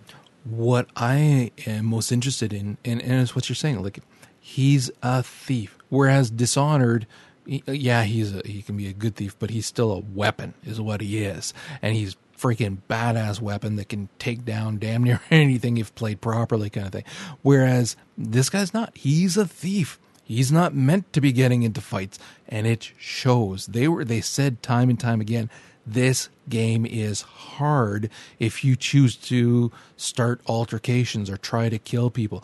You're not supposed to. You're not that tough. And it was ironic that in one of the videos I was watching, there was a dev who was playing it. And unlike a lot of times where the um, videos that they show are staged, the guy died during this one, and he, the the guy was laughing because he says the devs, everybody else back at the office right now, are probably killing themselves laughing because their dev tester who was playing it died, and it's because he got into an altercation and he got the crap beat out of him. It's tough, so you have to rely on being patient, looking around, analyzing things, trying to figure out what's the smartest not the fastest, not the you know the the easiest by just killing everybody. No, what's the smartest way to do this? Yeah, there was one of the the interviews I was watching, and he was playing so phenomenally. Like he, he was skirting, you know, the, the edge of the guard's vision. I was like yelling at the screen. I was like, how are they not seeing like he, he was good. Like he knew what he was doing. He knew exactly, you know, when he was visible, when he wasn't. I was like, how are you doing that? He's cheating. Yeah. So a title that we are very much looking forward to. The uh, the date that they said for that, I actually I don't have one. I don't know I when that's. Yeah, sorry, date. no, I don't have it. The the PS4 demo, because the one one of the ones I saw was on PS4. Wow, Ye- again, sick, just sick. Okay, let's move on. Um, there was a little game called Dying Light, which was kind of like running away from the zombies to towards a package. I a, a drop safe package kind of thing. I don't know that much about it because it was kind of hard to tell. It was interesting, but I don't. I don't know. Did you see that one? Nah, I kind of overlooked that one. Okay. Yeah, I don't know. I don't know. It'd be interesting. Um, what did you think about the Tearaway game? I actually didn't see too much of it because that's a that's a Vita game, Yeah, right? is, yeah. Uh, I don't have a Vita, so I thought you still might have watched the videos. It, it looks interesting. It's kind of like a Paper Mario, but they're using a lot of the additional functionality with the Vita. Like one of the big things is the back panel. So like some of the things that you're doing, you are like the the paper is translucent and you can see the pattern of the X's and O's on the back of the Vita, and then you can tap through with your finger, and your finger breaks through the paper on the screen to hit like creatures that are attacking your hero kind of thing. So they're they're making really good use of it in a very unique kind of way. And as much as I love the work that Media Molecule has done on Little Big Planet, this was still something that I don't know. I was looking at the game, and there's something about the game itself that doesn't interest me quite as much. I don't know what it is. Uh, did you see the video stuff on Payday Two? yes. Okay, do you want to take this? Well, I, I don't really have too much to say about it. Like the first Payday was a game I never played, but I could appreciate it because it seemed like pretty fun. Of you know you you have this gang of you know thieves, robbers, and it wasn't so much about you know getting in and getting the cash. It was mostly about getting out mm-hmm. because once they call the cops, and I like how they reward you based on getting your whole squad out. You know, you can't be Rambo and just you know get out alive. Uh, You, you the game rewards you for getting everyone out. It's it's just like Monaco. It's what we loved there. Yeah, Roger can run through the walls and you know leave me and Joe behind, but he, he ain't going to get too far without without everybody. Yeah. Um, Payday 2 is going to have different classes, which is going to be made for different gameplay and as well, like who carries what out. And there's going to be the AI is going to handle the loot differently that you're stealing so that it's going to be different if you're stealing a whole bunch of gold as opposed to diamonds and whatnot. There's an actual distribution of weight for the loot. So they're putting a lot of cool stuff, and then they're doing a lot of cool things with the the team AI is going to be smarter. Now it's only going to be three instead of four, so it's a tighter group. They were saying, and then depending on what you're doing, like one of the the achievement kind of things is if you you you can intimidate cops into joining your side. So there's a whole bunch of different things that they're putting in in terms of, of depth of game that's going to make this pretty fun. Actually, I was I was interested. Uh, one of the ones that I actually told you about, Contrast, PS4 game that has this cool kind of old style era feel to it, like and with like some circus stuff kind of thing, and then you kind of play in the shadows, a kind of platformer almost playing in the shadows, and then in and out of the shadows, different gameplay depending on if you're in the shadows playing as a shadow or not. Very, very stylish, kind of an adventure puzzler kind of game. Uh, a smaller indie title, depending on price. Again, supporting indie titles. I I would love to play this. Yeah, very creative and definitely uh, on my radar. Yeah. Uh, Lego Marvel, which Awesome. had phenomenal voice acting. Fall of 2013 looked cool as shit. I'm there. You got me. It's going to be great. It, it is. It is. Uh, next up, The Evil Within. Actually, you were talking about this. Yeah, this is uh, a very interesting game because, uh, uh, God, I forget what company is putting it out, but it's being made by Shinji Mikami, who has been known for decades as the mastermind behind the Resident Evil franchise. And uh, the last Resident Evil he made also happened to be the last good one that came out, being Resident Evil 4.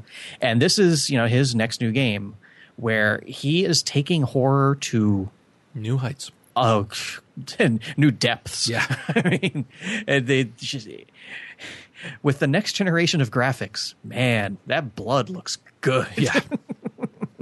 but it's a lot of the little things that they were talking about that really set the game apart. How even on widescreen, it's letterboxed. Like it's the actual aspect ratio It's of even. like a movie screen. It's not, you know, it's not your normal aspect ratio. And in doing that, it cuts off what would normally be the top and the bottom of the screen to the point where like you can't even see the ground under your feet when you're playing. And just that small little change makes it seem that much more confined and uncomfortable, which Uh, on one hand, you know, you don't want your game to be uncomfortable, but on the other hand, if it's a horror game, You do. You kind of do. Yeah. And what they were saying is they want you always uncomfortable. the the best thing I heard is they said, you know, when you open a door, your character can see what's on the other side of the door before you can. So he's going to react to it, and then you're going to react to him, and that's brilliant. Like Shinji Mikami is is a great game designer, and I, I'm really interested to see, like just like we were talking about with Bungie, I'm really interested to see what he can do when the chains are taken off and he just goes nuts. You know what I love about this is that as opposed to all the other zombie shooter games that are out there or the Resident Evils and things like that, they were saying this is not an adventure game.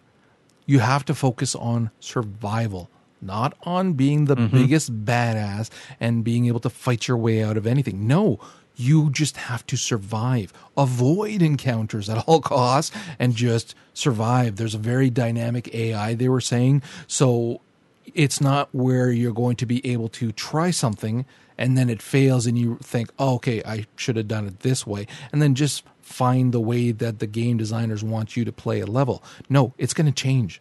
So you never can get comfortable and know that, oh, okay, next time I try, I, I know what it is that I missed. No, no, no, might not be the same the next time.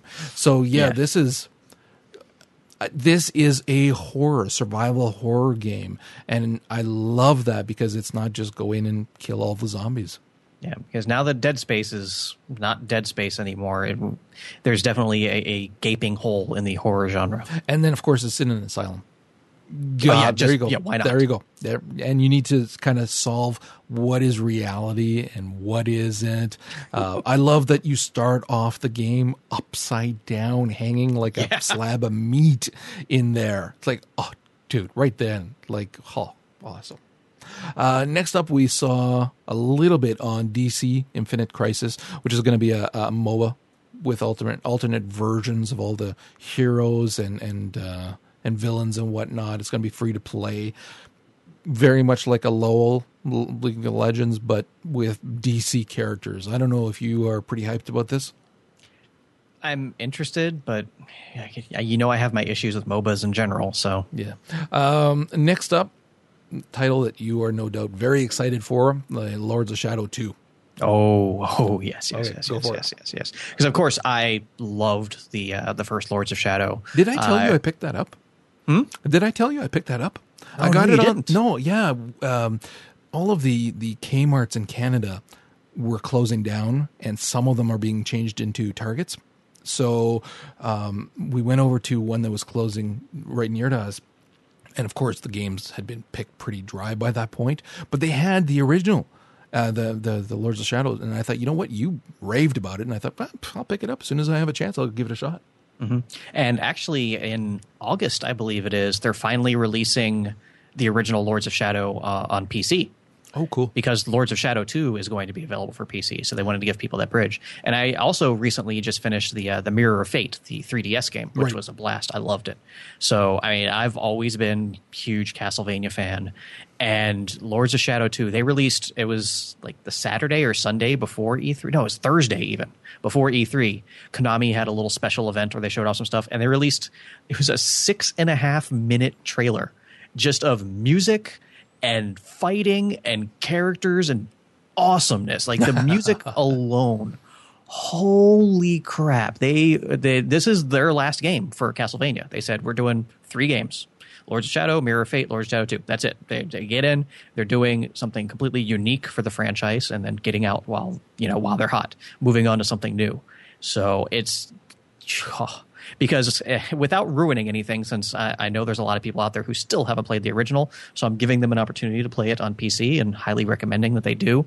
Uh, in this game, you actually play as Dracula. You're not the vampire hunter in this game. You are the vampire, and that lends all new avenues for combat. Oh, Uh, Jesus, yeah. He has his own version of the traditional, you know, vampire killer whip, uh, as well as uh, like a melee gauntlet for really powerful close range attacks. And then he also has a sword. A void sword, they call it. Yeah, which in the first game you had, you know, light magic and dark magic, which light magic healed you, dark magic did extra damage. Well, they're actually implementing that into the actual gameplay now, where you can switch between weapons on the fly, mid combo even, and get the effects you want. And, oh God, I cannot wait for this game. Yeah, the, a And- lot of the abilities are powered by blood too, because Yes. he's that, and then you have the blood drinking finishers and things like that. Oh, the combat was slick as hell. Mm-hmm.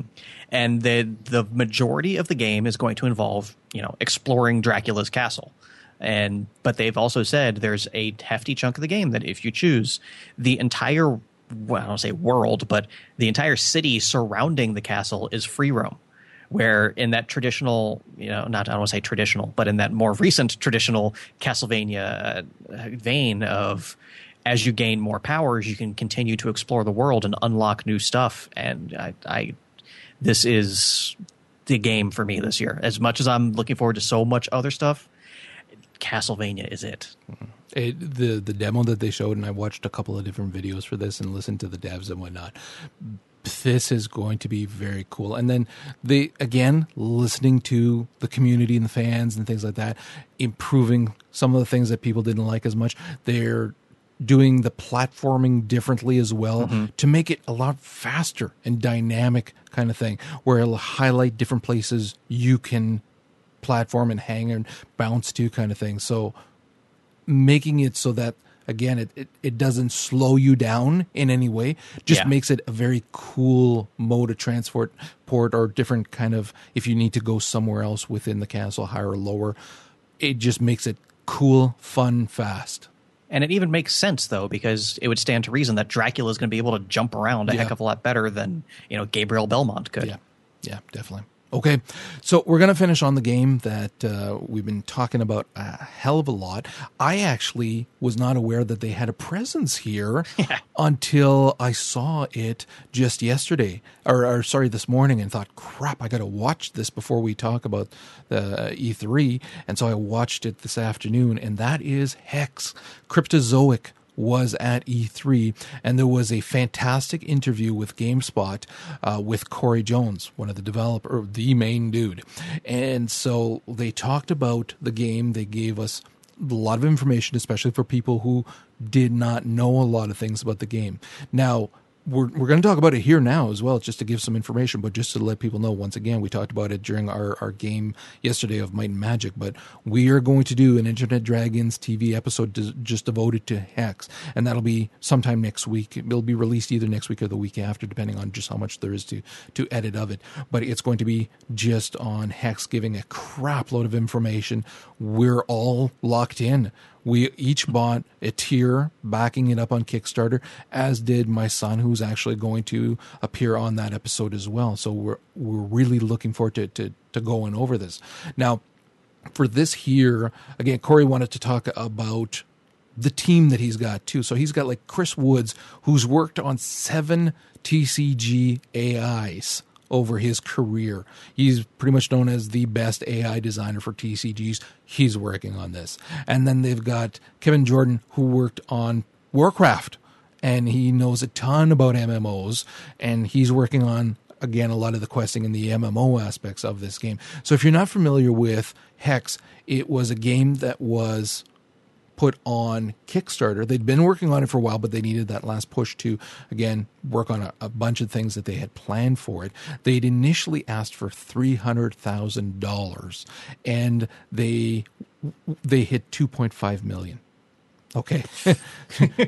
this is nuts. Okay. This makes them among one of the best. I'm not even sure if they are considered the highest for games. They may be on return per like original so I know I know there are some who have earned more, but maybe not that we're asking for as little. Right, right. In terms of how much you were asking, what you got, it, it's it's absolutely ridiculous. If you followed that Kickstarter like we did religiously, there was a bunch of stretch goals as well. And it's funny because Cory actually said during this interview that he had a list of stretch goals before this started.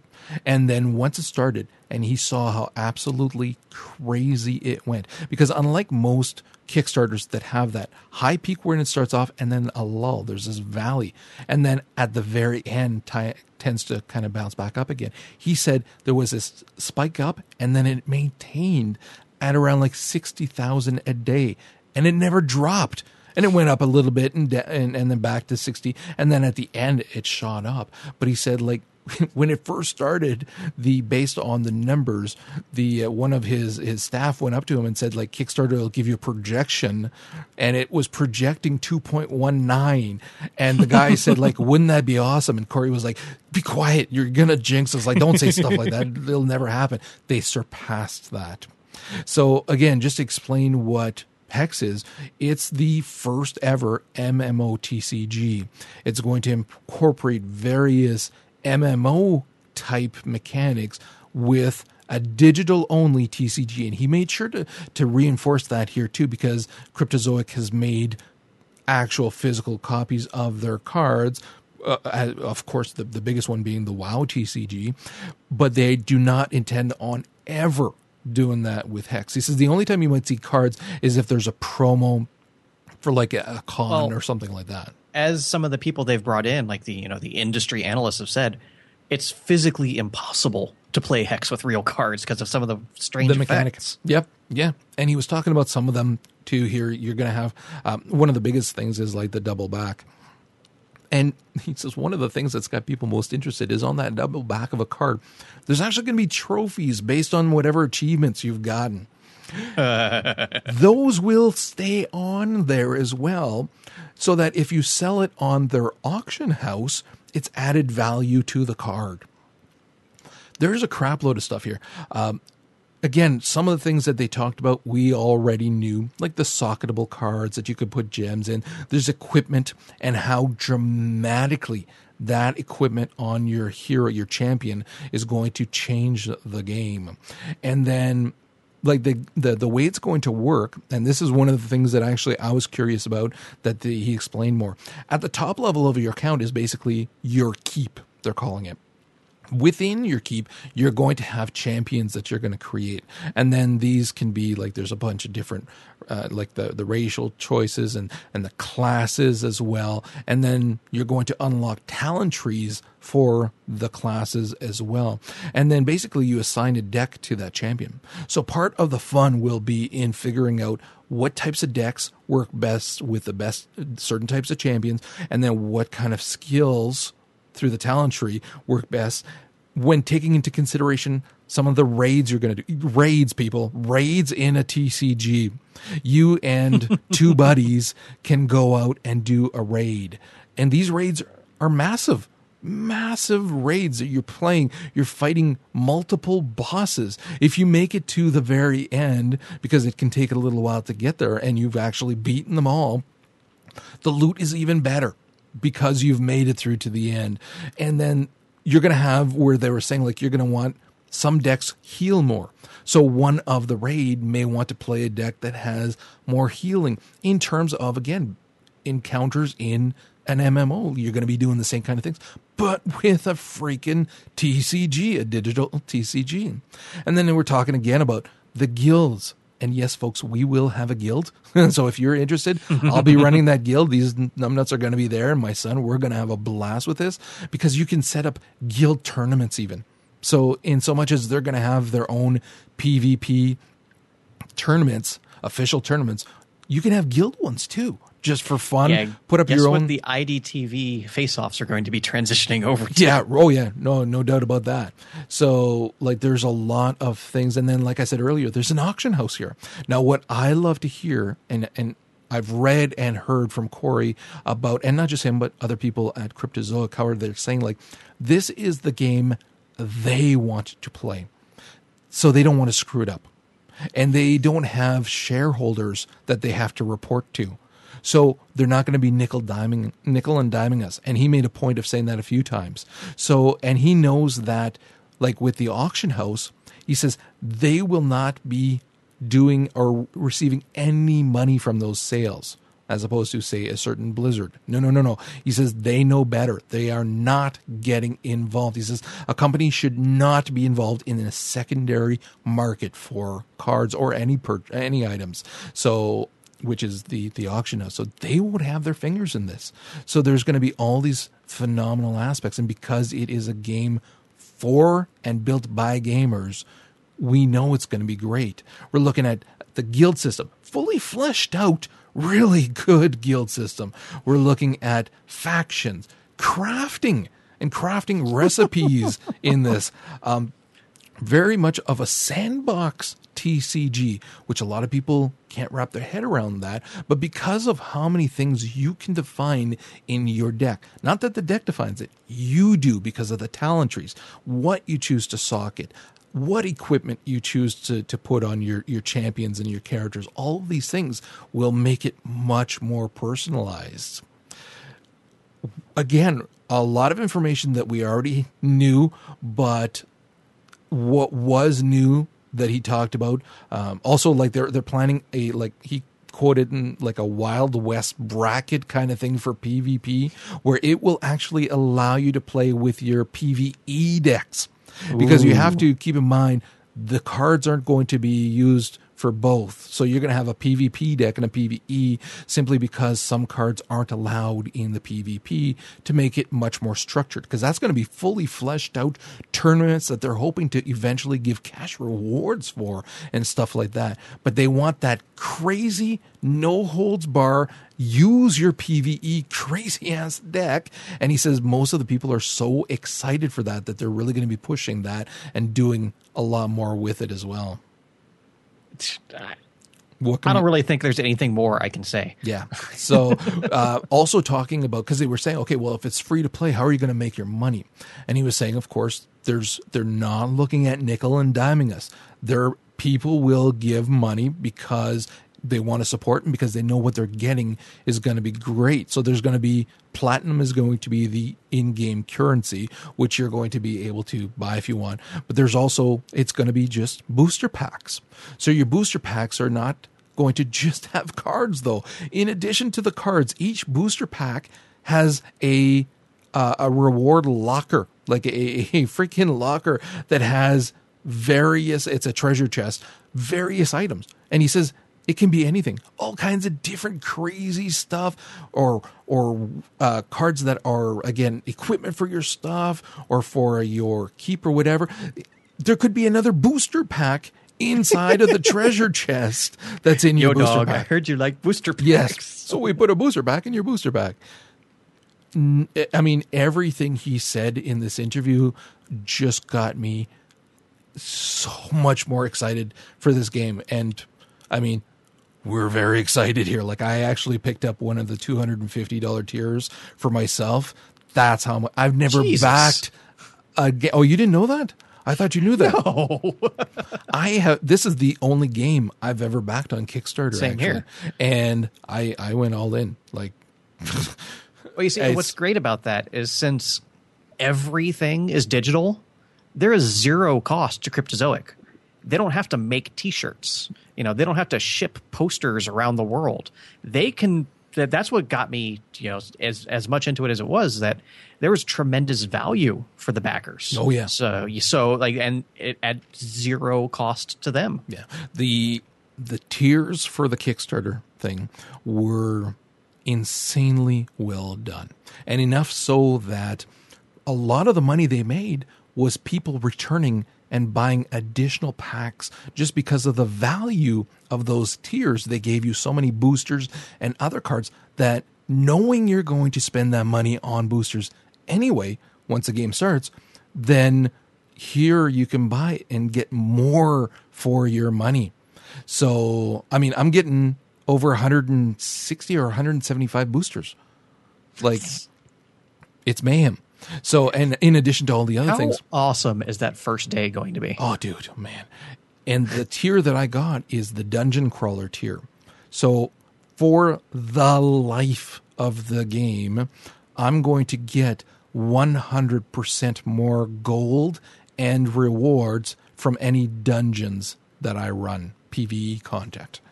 So I mean, Jesus. And then my son, I had told him because he was really excited in this and being a good dad, I told him, I'll pay for half of whatever you want to get up to, at that point, I'd said the king tier. So it's a hell of a good deal for him, getting an insane amount of cards for really not a lot of money. So he decided on the king tier, which is the lowest or the highest one before you start hitting those 250 brackets.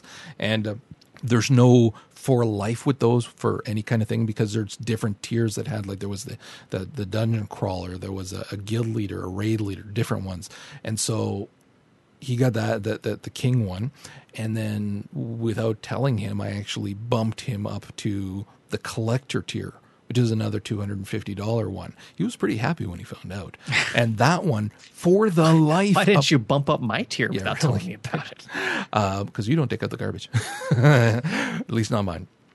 So for his, for the life of the game, every year he's going to receive six alternate art PvP cards that will be never ever released any other way. And because most pe- people who are in that collector bracket will want to keep those, there's going to be very few of those on the auction house. And when they're there, they're going to be a small fortune. So he is, just like me, very excited about this. So obviously, we just sunk a lot of money on this. You got which tier? Uh, the captain tier, knight Okay. tier, one of those, Champion, maybe? uh, something. Okay. well, it was like 50 dollars. Okay, right. So eh, even at that, you're getting an insane amount Oh, yeah. of cards for that. And then Joe as well. I can't remember which one he got. It, it wasn't one of the higher end ones, but it was still he he's very much looking forward to it. So all that just to say, again, you will be hearing more on Hex from us before the game starts, as well as as soon as that beta starts. Because we're, or sorry, the alpha even, we're getting alpha access. We'll be talking about it more on Internet Dragons TV, so you will want to keep track of that. So now we're going to end this off. We've been talking long enough here, and the obvious questions is not counting consoles because it's quite obvious there, but two questions. What were you most impressed with, and what are you most excited to play? Well, excited to play. I think you kind of figured out that's Castlevania. Yeah. Just pure fanboy reasons. Most impressed with absolutely has to be Destiny. Right. I can't argue with you with Destiny, and and I'm I'm finding it hard to kind of say, not just say Destiny for both of them, because I, I I'm I'm so psyched for that, and obviously the crew too. Like, but most impressed with, without a doubt, is is Destiny for myself. Most excited to play. If I think back to each of the announcement and which one I literally kind of said, "Oh, dude, I'm playing that immediately as soon as it comes out." It was freaking Tiny Tina's Assault on the Castle. to me, that was because I know how amazing the DLC has been. That was the one that for me, like, I, I mean, again, I said the same thing for the crew when I found out more, and obviously, uh, Thief, what I saw as well, the Walking Dead stuff that I saw. But the one that for me that went as it was, I'm watching him going, damn, I can't wait to play that. That's freaking awesome. It was Tiny Tina's which says a hell of a lot for our old pals at Gearbox. so that's going to wrap it up for this episode. Thanks for listening. Uh, I apologize again because there's no video for this. It's not a vidcast. I if I knew that it wouldn't just get flagged immediately and y'all wouldn't see it anyways, I would invest the hours to put together a phenomenal video, but unfortunately, I know it'll get flagged, so you'll have to just put up with the audio. Like I said, we are going to have that hex video that is going to be available either next week or the week after. It'll probably be available the week after, but we'll record it sometime next week. And we are going to be continuing with our Might and Magic games.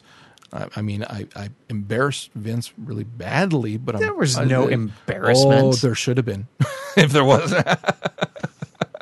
you got a lucky draw, is all. No, no, no. Skill, my friend, skill.